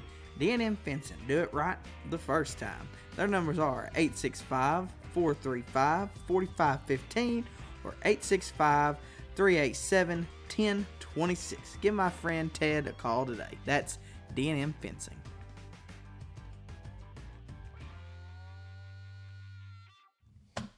All right, and we're back. Next, we've got the duel presented by Premier Excavation. The champ, the Spur, will battle it out uh, over these with these two. This belt's going to Gainesville with me this week. Is when I win this duel right here. Yeah, got some got some five tough questions. Uh, the winner gets bragging rights and the belt. This is fan voted, so just vote in the comments who's winning uh, or who who wins the duel. They'll, they'll get the belt. So, uh, question one: Give me your Joe Milton performance prediction this Saturday in Gainesville. You know, Joe Milton doesn't like this negativity surrounding him. He comes out firing on all cylinders Saturday, and he shows us why he's our number one quarterback. On top of 300 plus passing yards, he's going to stiff arm someone straight to the ground. Joe Milton's going to throw for three touchdowns. He's going to run for two more on this day, and we're going to stop all this negative talk. Joe Milton's our number one quarterback. and He's going to show why Saturday in the swamp. I'm going with Joe Mil- like, like Spurs said, he's tired of the negativity. He's tired of hearing it. That's what that team meeting was about. Absolutely. He's like, guys, look here. I'm tired of seeing all this crap. We need to get our crap together. Let's go out, be the Vol. Let's be the Vols by 50 again. And I think this Saturday he's going to have a 300 plus yard passing day. I think he's going to go 27 for 35 with three passing touchdowns and a rushing touchdown to put the cherry on top. You said just about the same thing I did, Spank. I, I agree with y'all. It's a duel, but I agree with y'all. I think, but I think he has maybe two rushing touchdowns. I mean, he's gonna he's he's gonna get two rushing touchdowns, and Joe Milton he's gonna come out and it's gonna be a big game, and he's gonna come out and he's gonna perform because he's this is Florida, and he don't lose in Florida. As the starter, we gotta specify that. Don't want people in the comments. And you know what else? We got to get that when we get that first down to start the game. That's going to be a big key because that once we get that first down, that we get going, we're going to go on downfield. You know what? I want to see on play one a bomb thrown down right down in the middle, a 60 yard pass on play one. I'd absolutely love it. Yeah, yeah, yeah. That then that's probably what we'll do. Honestly, like uh, we'll, we'll come out, we'll probably uh, do a bomb. Honestly, like just like they'll think, oh, they're gonna do a slant route or just a regular post route or something. After something. Utah, I might be looking for it though.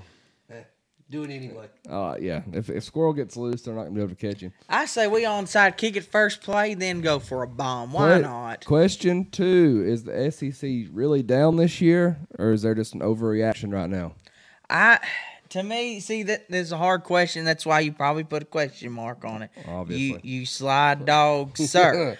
but I think the SEC is down because one, and like I'll talk about here on another question we got here. NIL is changing college football, people. Instead of all these five stars and everybody coming to the SEC, they're going all over the country because that's where the money is. So we're not going to have all these five stars loaded up in one conference. It's going to be split up with all these other conferences. So I think, yes, I know people don't like the conference realignment because they say it's bad for college football. But if there's more stud athletes going to different places, different universities, that makes college football better. Well, for one, the co- conference realignment is a bunch of stupid, you know. I'm not disagreeing with you. But uh, the SEC is still the top dog of college football, and it will always be the top dog of college football, regardless of what's going on with the NIL and everything else. Like the SEC at the end, like the end of the year, you got all you're going to see is you're going to see all the SEC schools. You're going to see Alabama, you're going to see Tennessee, you're going to see Georgia, you're going to see LSU, you're going to see all these teams. Even Ole Miss may even be out there. You know, uh, who knows? Maybe Hugh Freeze and Auburn gives a run for something. You never know, but uh it's going to be the SEC at the end of the day. Like when you're talking about college football playoffs, it's going to come down to like, okay, we're going to have like all these SEC schools. We're going to have like one or two Big Ten. We're going to have like one ACC, and we're going to have like. By the time the Pac-12 gets done beating up, because that's what they're going to do. The Pac-12 is going to beat up on each other. That's what's going to happen. I mean, they got all these good teams, but at the end of the day, they're going to end up winning.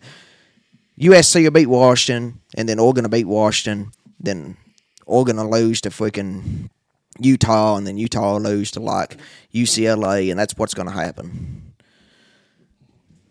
These two might not say it. I'll say it. The SEC's down this year right now. Uh, we're we're one in five versus Power Five conference teams, I believe. Uh, you know, we may be strong up top. Georgia's still number one. We still have three teams in the top eleven. But overall, I think the SEC is down. Uh, I, I hope that by the time the season comes around, that that we're not so far down. But my blood bleeds Tennessee orange, so I don't give a damn if the SEC, SEC loses every game as long as Tennessee is up top at the end. I do because uh, every game, every time that with the SEC the way it looks, like the, Who cares? the- screw Georgia. Screw Florida. I don't want them to lose every damn game. I don't believe in this. Especially Well, with- they're in especially with all the realignment. Screw how, well, all the you- realignment you- stuff, you whatever, say, man. You say you want the SEC to lose every game. I do. I want. I want to lose every damn game they play. Okay, well let's. I'm all Tennessee. I've never cheered for Florida. I've never cheered for Alabama, and I've never cheered for them Georgia. Well, let's say this: I've made some bad decisions. the MAC conference, the MAC, the MAC, Miami, Ohio, Northern Illinois, Toledo, all them teams.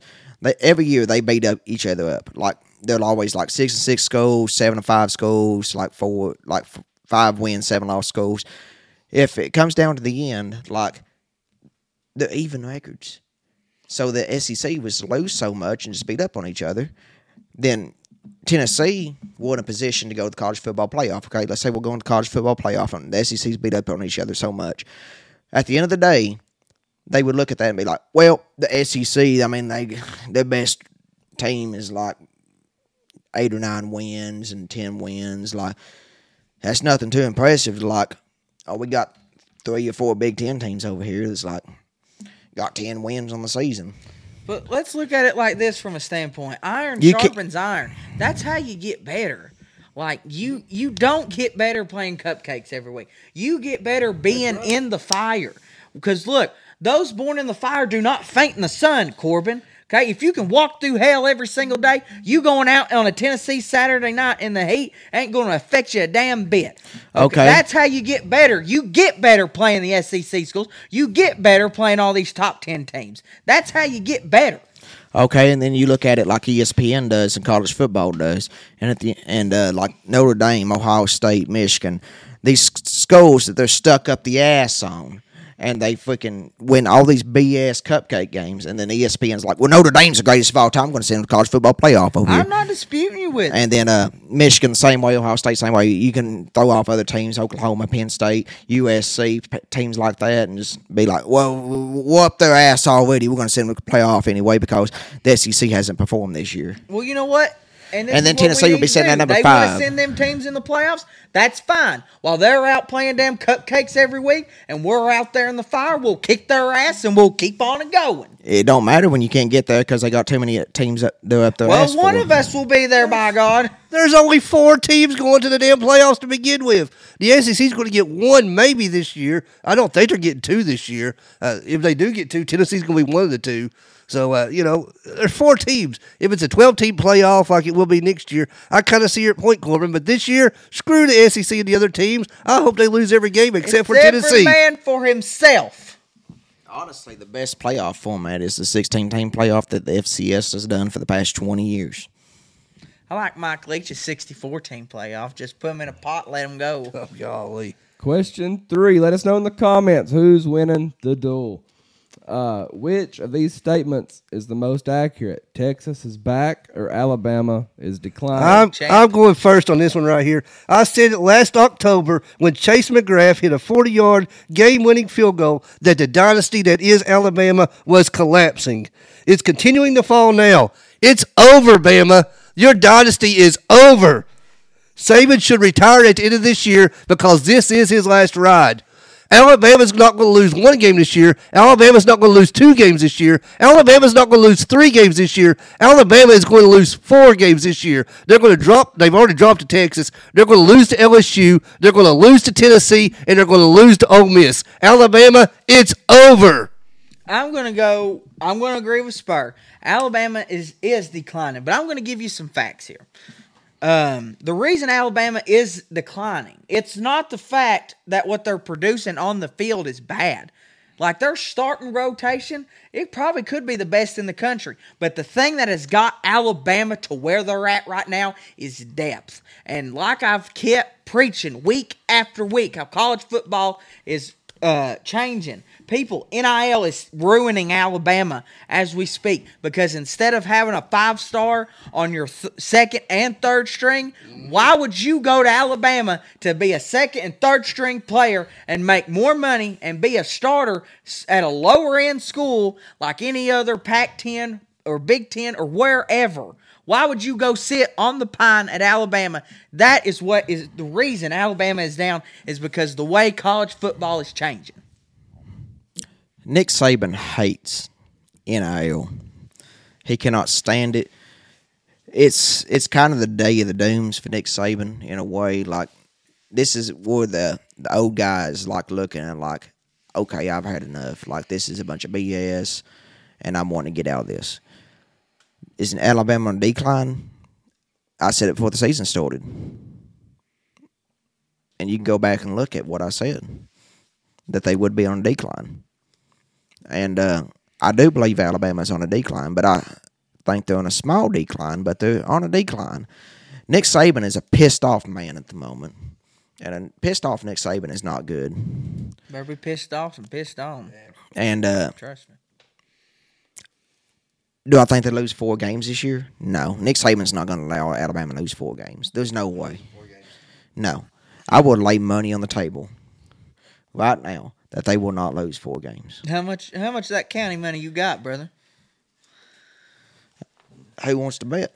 We'll make a bet here under that. We're getting illegal here.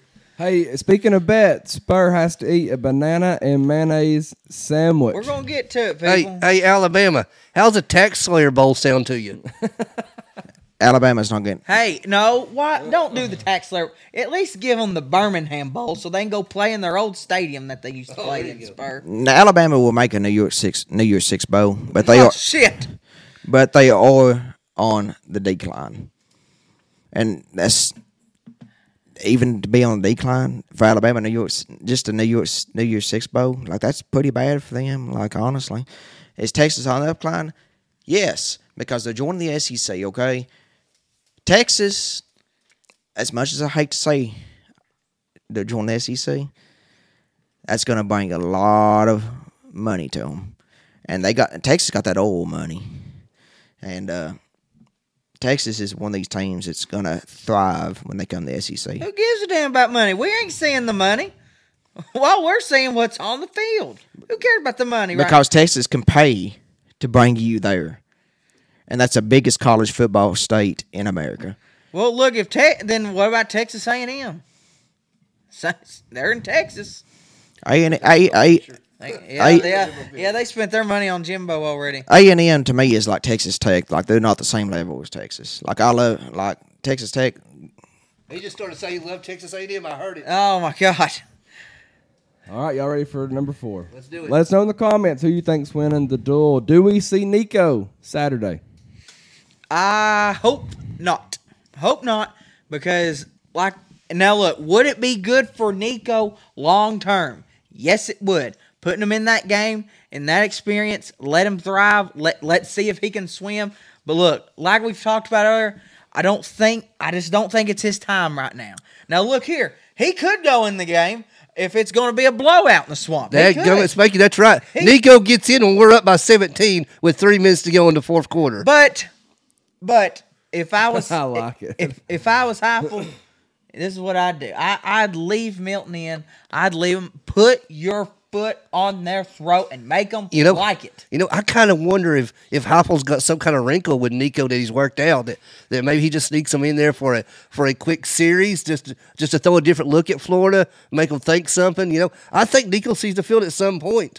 Uh, I don't know if it's going to be more than a series or, or or at the very end, but Nico's going to be on the field at some point. I, I'm excited to see it. Uh, this week we'll, we are going to recover at quarterback uh, and receiver both, and tight end all three. And I think that offensive line will play a lot better this week. And uh, Milton's going to get some good plays. He's going to make some good good completions. He's going he's going to be he's going to Milton is going to be a different man this week. Trust me. Okay. Do I think we see Nico? No, because I think it's going to be a close game. Like I said, it's Florida Tennessee. It's a rivalry game. It's like Texas playing Oklahoma. I mean, it's always close. That's just how it works. Okay, that's how it works, and it's going to be a close game. And Milton's going to play the whole game, but he's going to be very good, very consistent. He's going to make his completions, and the receivers are going to catch the ball. And Milton is going to have 300 plus yards, two rushing touchdowns, and three pass touchdowns. I hope you're right. All right. Great speech. Question five. Final question. Let us know in the comments who won the duel. Do we see Aaron Rodgers again after the Achilles tear? Oh, we do, we do. Aaron Rodgers is not done. He he is not going to go out like this. Oh, this is this is easy. He is he is not going to go out like this. He he just 39 years old. Yes, it's not the it, it's not it's it's, it's not on the scale of an ACL tear, okay? It's close, but it's not. 18 months. It's a complete tear to ACL. A complete tear. He's done. Oh, he didn't tear his ACL. I'm talking It's about his Achilles it's his he Achilles, but he, he didn't tear his he didn't tear his ACL. He tore his Achilles, but it's not on the same level as an ACL. Is what I'm saying. And uh, it's close, but it's not. Hey, we will see Aaron Rodgers again because he's not going to go out like this. And uh, I will say this: How old is he right now? 39. 39. when he was uh, on Monday Night Football Monday, and he was standing there, and he went down on the ground. I went back and watched that, watch that, like two times, and the way he done it was, it, it was like almost like he was like looking out to the fans and looking to the sideline and like soaking it in and being like, "I'm hurt. This cannot happen like this. What is going on?" And that is a man that does not want to go out of the NFL like he's going to have to go out if, and he's not going to go out like that. He's going to be, he'll be back. He may not come back as the most 100% player, but he's still Aaron freaking Rodgers, and he will come back, and he will be still a very good quarterback. This is the most Jets thing ever, and when he comes back next year, he's going to come out and he's going to actually get the Jets to playoffs. Mark my freaking words. Jesus. There's no way the Jets make the playoffs next year with Aaron Rodgers. He's he won't even be back by next year. He's he's 39 years old. He's not 24 now. You know, he's not not 25. He's 39. You know, he's getting up to be in Tom Brady's age. And Tom Brady tore his uh, uh, uh, Achilles, he wouldn't be coming back. Aaron Rodgers has made $75 million guaranteed on four snaps, $18.7 million per snap. And I will say this Aaron Rodgers dropped back four times and was hit four times. Did you notice that? He wasn't protected at all. I, I, if I'm Aaron Rodgers, I'd take my money and go to the house. Um, do I think Aaron Rodgers comes back? Yeah, I do. But do I think discount double check everything? He's a bad man. Aaron Rodgers comes back. No, I believe that Aaron Rodgers was gone as soon as the Achilles snapped. Yep. I believe he will come back. I don't think he will be the same Aaron Rodgers as he was before. At the age of 39 years old, an injury like look at Kobe Bryant as a prime example. God loved Kobe Bryant to death, but as soon, whenever he started getting older in age, as soon as the Achilles injury happened to him, he went downhill. When you are older, all you old folks can vouch for me here in the comments down below. Once you get older, it is harder and harder for your body to heal and for you to come back better than ever. I'm 41 years old myself. I just told my age. I'm the Oh, oldest my Lord. person. Yeah, can you believe that? I'm, I'm Aaron Rodgers. Uh, in, in, when he comes back from his Achilles, I can tell you it's hard to get out of bed some days. So, Yeah. Let alone recovering from Achilles. But these are NFL trained uh, athletes. It's, Are you saying I'm not? Oh my gosh. This is peak male performance right here, Corbin. What are you talking about? I mean, I'm the champ right here, Corbin. I mean, honestly, NFL trained athletes with doctors like million. These doctors make millions of dollars to work for the teams and work for the medical staff, and then they Why got couldn't they help they Kobe got the- Bryant then? Pro team coming right here in just a minute. and Rodgers. will- and Rodgers will be back. Trust me on I, that. I'm not. I'm not sitting next to you either. I'll stand behind you. Oh shoot! All right, let us know in the comments who you thought or think won the duel. We're gonna go over the keys to the game versus Florida. After that, we've got Florida, Alabama, Georgia, or other, and then we've got our predictions. And then Spur is gonna eat a banana and mayonnaise, Oh my god. banana and mayonnaise sandwich because he was uh, last week's loser of the predictions. Remember, I win. This belt goes to Gainesville with us. Well, you are in the lead. Let's just keep that belt back home in Rocky Top. All right, It Tennessee could get stolen down there. Tennessee versus Florida in the swamp this Saturday. It's been 20 years since we've won in the swamp. What are your keys to the game for Tennessee? We'll start with offense. Get completions, uh, offensive line block, uh, protect the quarterback. Uh, we're gonna come out. We're gonna win this game. I honestly, I be- believe that. Catch the damn ball. Run with force, protect the quarterback, accurate throws, and play four quarters. To me, it's consistency. That's the key of the game. Um, like we we will show signs and spurts of being a great and a good football team, but you got to stay consistent. You can't have hey for this play I'm going to take this play off. Next play I'm going to look good, but then the next play no. You got to keep it there. You got to be consistent all game long on offense. You got to have that up tempo, upbeat offense, and you got to be deadly with your attacks. Yeah, have to start fast, get on them fast. Mertz, their offense, they're not built for for comebacks. Um, on O line has to dominate. I think we got to establish a really good run game. Even if you look at history between Tennessee, and Florida, a lot of it comes down to who ran the ball better. Uh, got to protect Joe, give him a little bit of time. Uh, Hendon lit it up a little bit last year running. Um, I think I think Joe might have to run the ball a little bit. Um, catch the football. Third down offense has to be better. We were three for twelve versus Austin Peay. That's not good enough.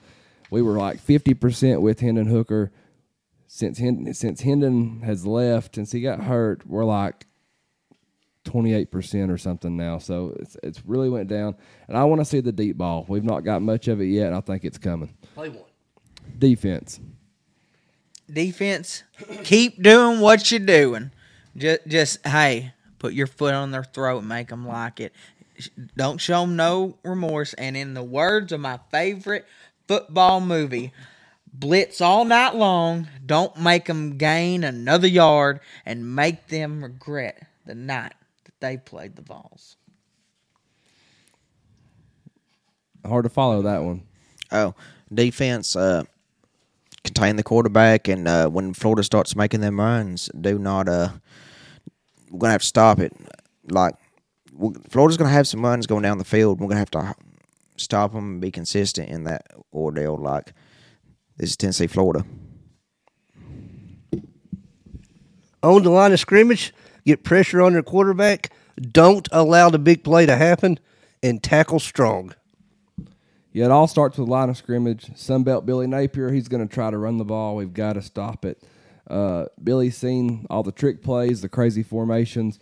Uh, the Austin Peay threw at us. We've got to be looking out for them, and I think we've got to be looking out for them early. We got to get pressure on Graham Mertz. He isn't great. Let's let's you know let's just bother him. Uh, Billy Napier went for it a lot of fourth downs last year. Look He's, he's, he's got nothing to lose. Like he knows his job could potentially be on the line with this game. We've got to stop him on fourth down. Any other uh, notes? Side notes? Special teams? Yeah, g- uh, well, go out. Well, side, this is special team side notes. Side notes. Side notes. Uh, go out there and play to win. Just go out there with heart. Beat. This is beat Florida week, and uh, everybody that's played for Tennessee in history knows what that means. And go out, and all the fans know what that means. And these players need to go out there and just be like, let's beat their damn ass. That's right. If the calls don't go our way, move on. And remember, crowd noise is going to be a factor, so take the crowd out of the game as early as possible. Yeah, no kicks out of bounds. Uh, good punting. Let's pin them deep when we do punt. Um, we can't let up on them. Last year we had the game in total control, and they, they come back and scared us to death. Communication on both both the offensive and defensive line is going to be key, especially with the crowd noise. Billy Napier was really good all last year too in the fourth quarter, and we got to keep that in mind. Just for for some reason, he he seems to thrive in the fourth. Uh, we'll hit comments real quick, then we'll take a quick break. Uh, Spanky's voting for himself to win the belt. I don't know what you're talking about, buddy. Surprise. Uh, Chris know what Martin says about. Spur in Florida, holding on to that belt. Spurs the man, the myth, the legend. Jeff Hensley said Spurs running away with it. Let's see. Got a lot. Got a lot. If I miss it, feel free to comment again. Um, Taylor Jackson said his por- performance will definitely be based on new turf cleats and aftershave commercial. uh, Matt Anderson says Cooper Mays is back. That'll help. It's a big help. It'll be huge. Um, Jeff Hensley says keep the ball away from number one. He's the only wide receiver that scares me. What is his? I can't remember his P. name. Ryan. Yeah, P. Ryan. yeah, he's very good. You know, they got Etienne as well as a running back. You know, his brother's a hell of a running back in the Mm-hmm. Yeah, NFL right is. now. I can't believe that you're voting for yourself on like ten accounts. I don't know what you're talking about. That ain't me, buddy. Chris Martin says sixty to seven. Vols by fifty. Pearsall, that's the receiver. P. Ryan's the running back. Oh, yeah, that's right. Let's me check the uh doo-doo-doo. Trista says Luke is the bomb. Thank you for doing this. Thank you, Trista. Um Jimmy says go blue, easy with the Michigan talk. and we're gonna hit commercial. We'll be right back with Florida, Alabama, Georgia, or other. Ladies and gentlemen, it's your man here, the Spank. Like myself, D&M Fencing are the best in the business today. They can install wood, chain link, vinyl, picket, composed metal, barbed wire, heck, bring them bamboo sticks, and they can install them things for you too. D&M Fencing, do it right the first time. Their numbers are 865 435 4515 or 865 387 1026. Give my friend Ted a call today. That's D&M Fencing.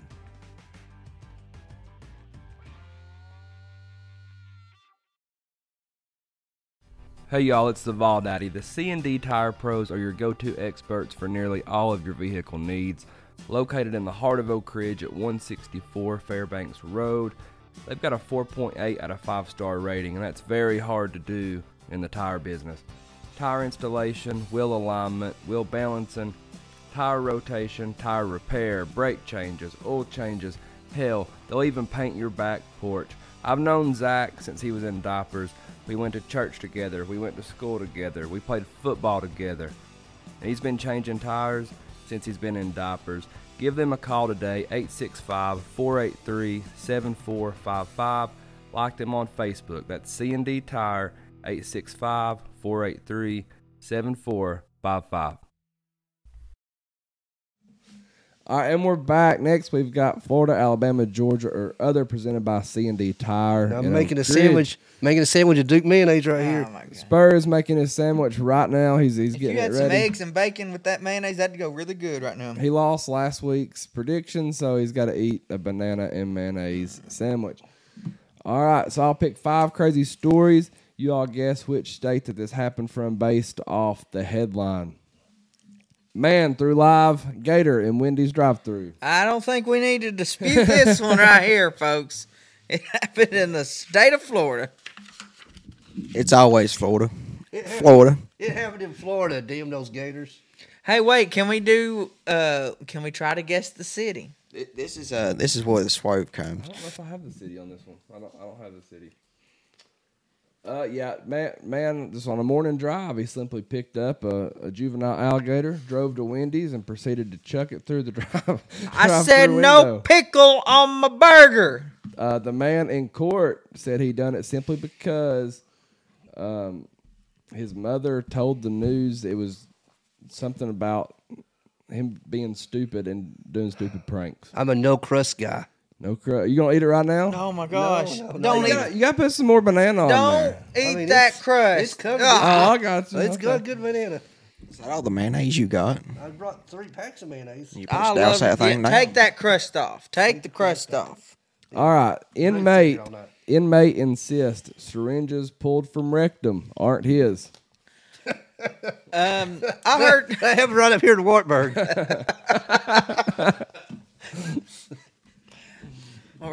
Inmate insists syringes pulled from rectum aren't his. I'm, I'm not kidding. I'm I going with think it's Alabama. Alabama. I don't know. It's Florida week. It happened in Florida. I said Florida. Alabama. Yeah. Florida. always Florida. Just go with Florida for now. and Everybody guess Florida. An inmate had three syringes pulled from his rectum. He insisted they were not his after repeated questioning. The inmate was just entering prison following an arrest for marijuana possession when the syringes were removed during body screening. Though he remained uh, adamant that the needles were not his, he was slapped with additional charges for trying to bring them into prison. Something may be coming out of my rectum after eating this sandwich. Oh God. Make you want to buy? No. No. No. No. Man calls 911, says he needs a ride to Hooters. I feel like that could. I mean that. Yeah. It seems like a valid reason. Yeah, I mean, heck yeah. Come on. I'm gonna go with the other. I'm gonna go. This probably happened in Knoxville. No, I'm calling this one. the Knoxville Hooters. Uh, no. I like that one. You like the Knoxville Hooters? Yes. They bring you a beer about every 45 minutes, I'll tell you that. They got some good wings. they do have good wings, but I don't. When you get a beer every 45 minutes, I'm not shooting on Hooters. So I love doing you a Hooters. favor, brother. I love Hooters. The original Hooters is in Clearwater, Florida. This happened in Florida. This happened in Florida. Uh, to score a ride, uh, the man requested 911 to help his ill grandmother. When she turned out to be fine, he was arrested on charges of misusing 911. It's unclear whether he was under influence of alcohol or not, but regardless, it seems that people still don't know how to use 911. Starting to regret life decisions right about now. Couple trapped in unlocked closet for two days. Uh, I'm gonna go with. Wait a minute. Georgia. It, wait, is the couple related? Don't say. Okay, we're gonna go with the safe bet, Florida. There. Georgia. Screw Florida. Yeah, it's Florida week, man. This is Florida. Uh, it's Florida, Florida, or Florida week. Come on, figure this out now. Two Floridians were seemingly trapped in a janitor's closet for two days, but walked right out after they finally figured out that the door was unlocked. The closet was located at Daytona What they State do in that closet? University, meaning they probably weren't studying for their classes, but they were hiding from the police and were in lots of pain while hiding. Uh, thankfully, they were charged with trespassing. Chris Martin, I'm going to eat this thing. I'm waiting on the right segment. Yeah, I mean, whenever it's it's up to you, man. You can you can pound it down whenever you want to.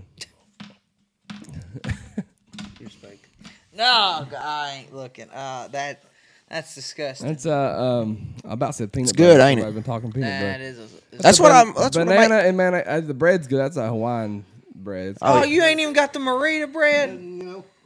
It's good, ain't it? Oh. That's what I eat all the time for late night snack. I ain't even kidding. All right, let's do our weekly predictions. Week three, No. week three predictions. Before we get them though, Spanky, it's time to draw his punishment. Oh my God. for You just losing had to remind last him. week's pick 'em.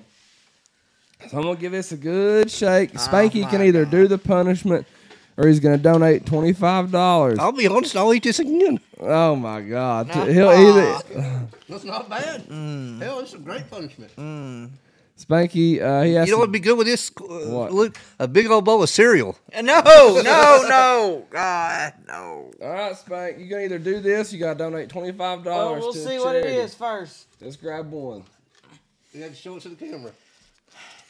I'm 21 wins and 11 losses on the season. I'm number one at the moment because I'm the greatest of all time over here.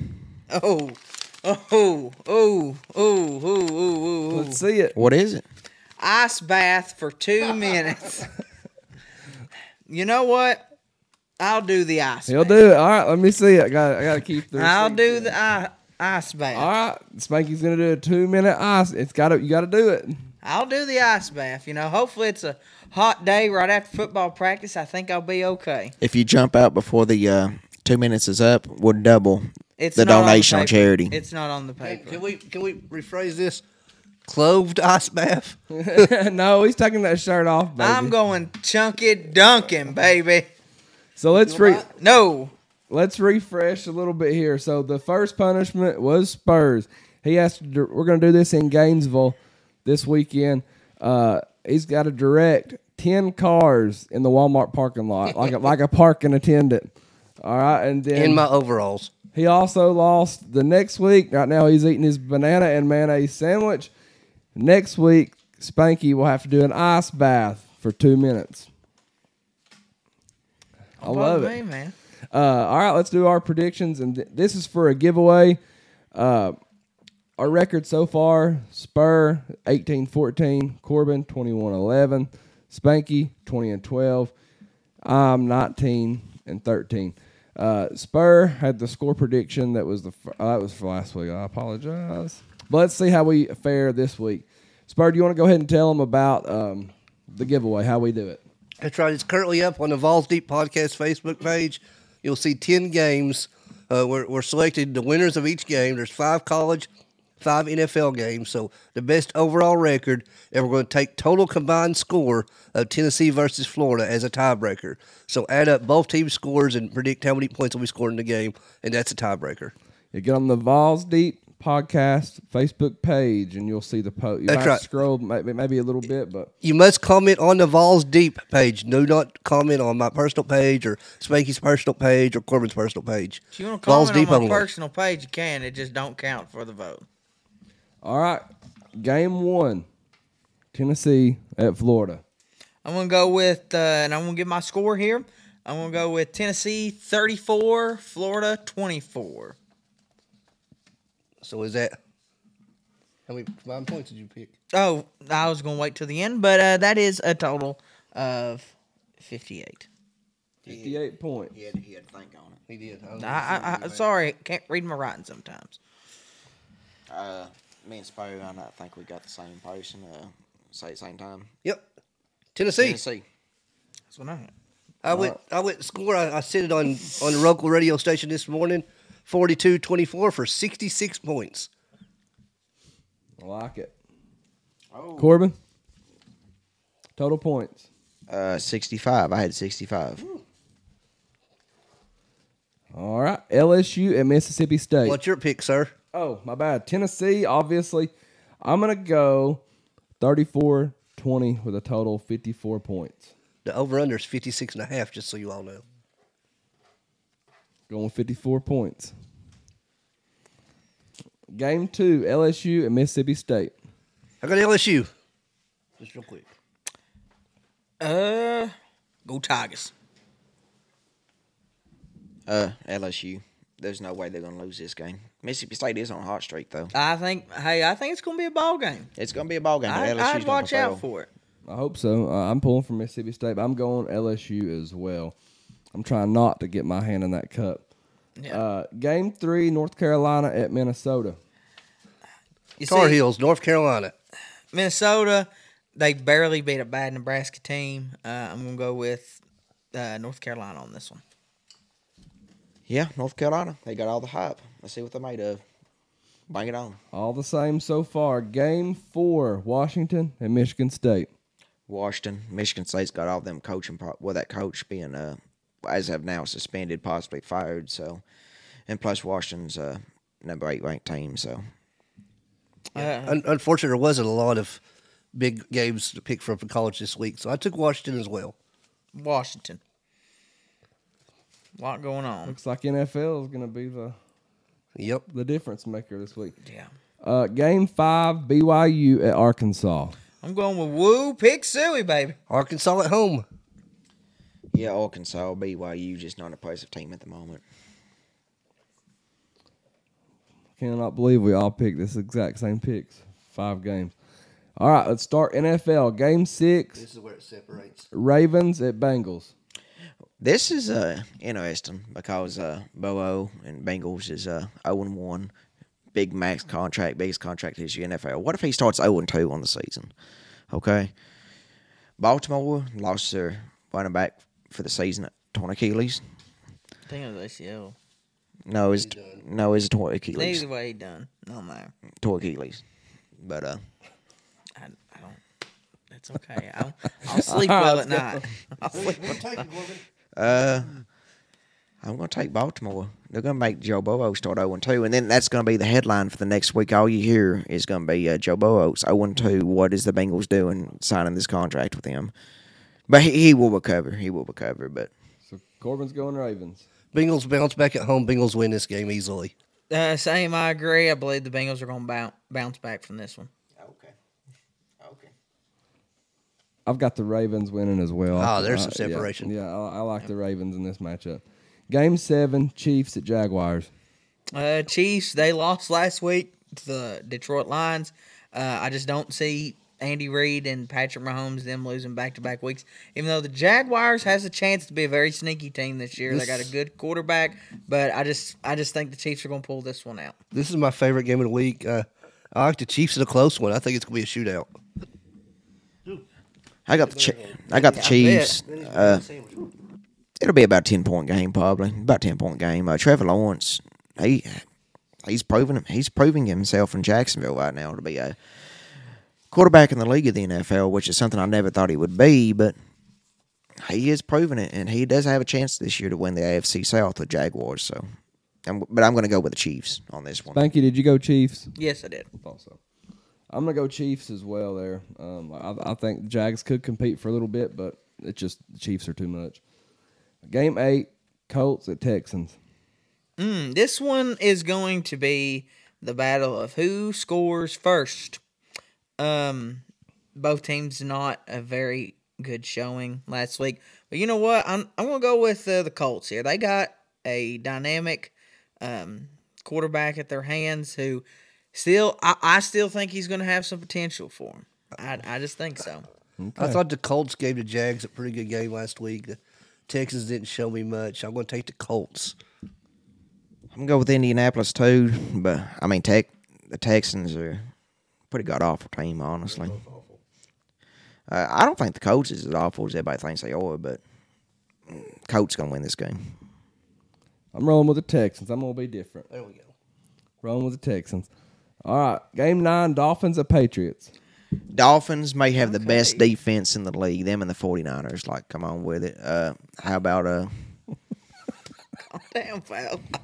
My lord, ain't, ain't no Katie bar the door on the pick. Oh, man. We finally woke Corbin up. It took till 11 o'clock. My lord, hopefully he stays for the next pick. But uh, Uh, hold up, Tua. Tua, what a man he was last week. Tyreek Hill, good Lord have mercy. How many fantasy points did Tyreek Hill pull last week? Don't know. I didn't draft him. He's like 44 or something like that. I didn't have. It was something god awful. He'll be like- hurt for long. That's why Luke beat me. Dolphins over the Patriots. Patriots got some bad problems going on at the moment. Bill Belichick is a pissed off man, but it ain't gonna help him. Then. Stays pissed off. The Patriots are much better. I still like the Dolphins to win this game. Um, like Spurs said, Patriots, uh, they're they're getting better. They're not what they used to be, but Dolphins, Tua looked amazing last week. So did their defense. Uh, so did Tyreek Hill. I think the Dolphins going to keep it rolling. All right, I'm going Dolphins as well. Game ten, Seahawks at Lions. Took the Lions to win at home. They looked good last week. I think that the Detroit Lions are going to win their division. Can't believe I'm saying that.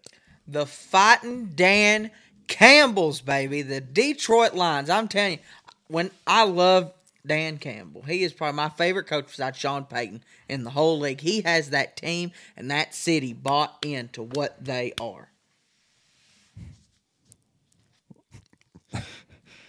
Oh hell, Seattle. Oh, It's yeah. Detroit. Come on, Okay, whatever. Jared Goff. Like, come on, come on. I needed that because I, I was really worried about that Texans game. What do you take? Uh, I'm going Lions. I, I like I like the Lions. Um, Lions ain't winning shit. all right, so we got the tiebreaker. Spurs got 66 points. Spanky's 58 points. Corbin 65, and I'm at 54. Um, that's it, man. I hate that you two messed up, but we'll get it reposted on there. Hey, hey, am I keeping my belt? Oh yeah, you are keeping your belt. I apologize Oh, my on gosh. that. Going to Gainesville with me. baby. Are, are we going to count the votes? I already What's- counted them. Oh, okay. Yeah. I'll- What's the Hey, who, who got second place though? Who? It doesn't matter. That's It's right, here. baby. Spanky. Well, yeah, because you was voting for yourself on multiple well, I still platforms. think even when I allegedly what, but I still think I still beat him. You have to vote for yourself like you had to have a title made for yourself. Li- like I said, I was still beating Coke you before Kazana would the be- allegedness happened. Coach Kazana is so proud of you at the moment. I don't- voting for yourself. I don't know why we got. I thought we were going to talk about wrestling, not, but Hey. Screw you, Gators. Vols are coming to town Saturday. Let's get it on. We'll try to go live down there somewhere, and uh, maybe right in front of the stadium. Or or maybe while I'm parking some cars. yeah, maybe our part. Yeah, we got got to do that. Sure. Uh, follow us on TikTok because that might be where we end up going live from. It's at uh, at Vol Daddy or at Vols Deep, either one. And uh, be sure to follow Spanky. What's your social media platform, Spanky? uh, I got a bunch of them. I got the Spank dot We don't six. we don't want the OnlyFans. Hey, no, I'm sorry. You got you got to pay for that one. Then I got uh, I got Snapchat. Hit me up, ladies. You know I'm not very hard to find. Um, but yeah, that's all of them. Thirsty, ain't you, Spank? Nah. Desperate, is a camel desperate man over here. All right, thank y'all for watching. Sorry for the the streaming issues. Hey. And uh, Be sure to like, share, subscribe, tell your buddy, tell your friend, tell your granny, tell you. Go to the. Well, I ain't gonna go that far, but tell everybody you know. all right, thank y'all, and uh, we'll see you soon. Go Vols! Go Vols.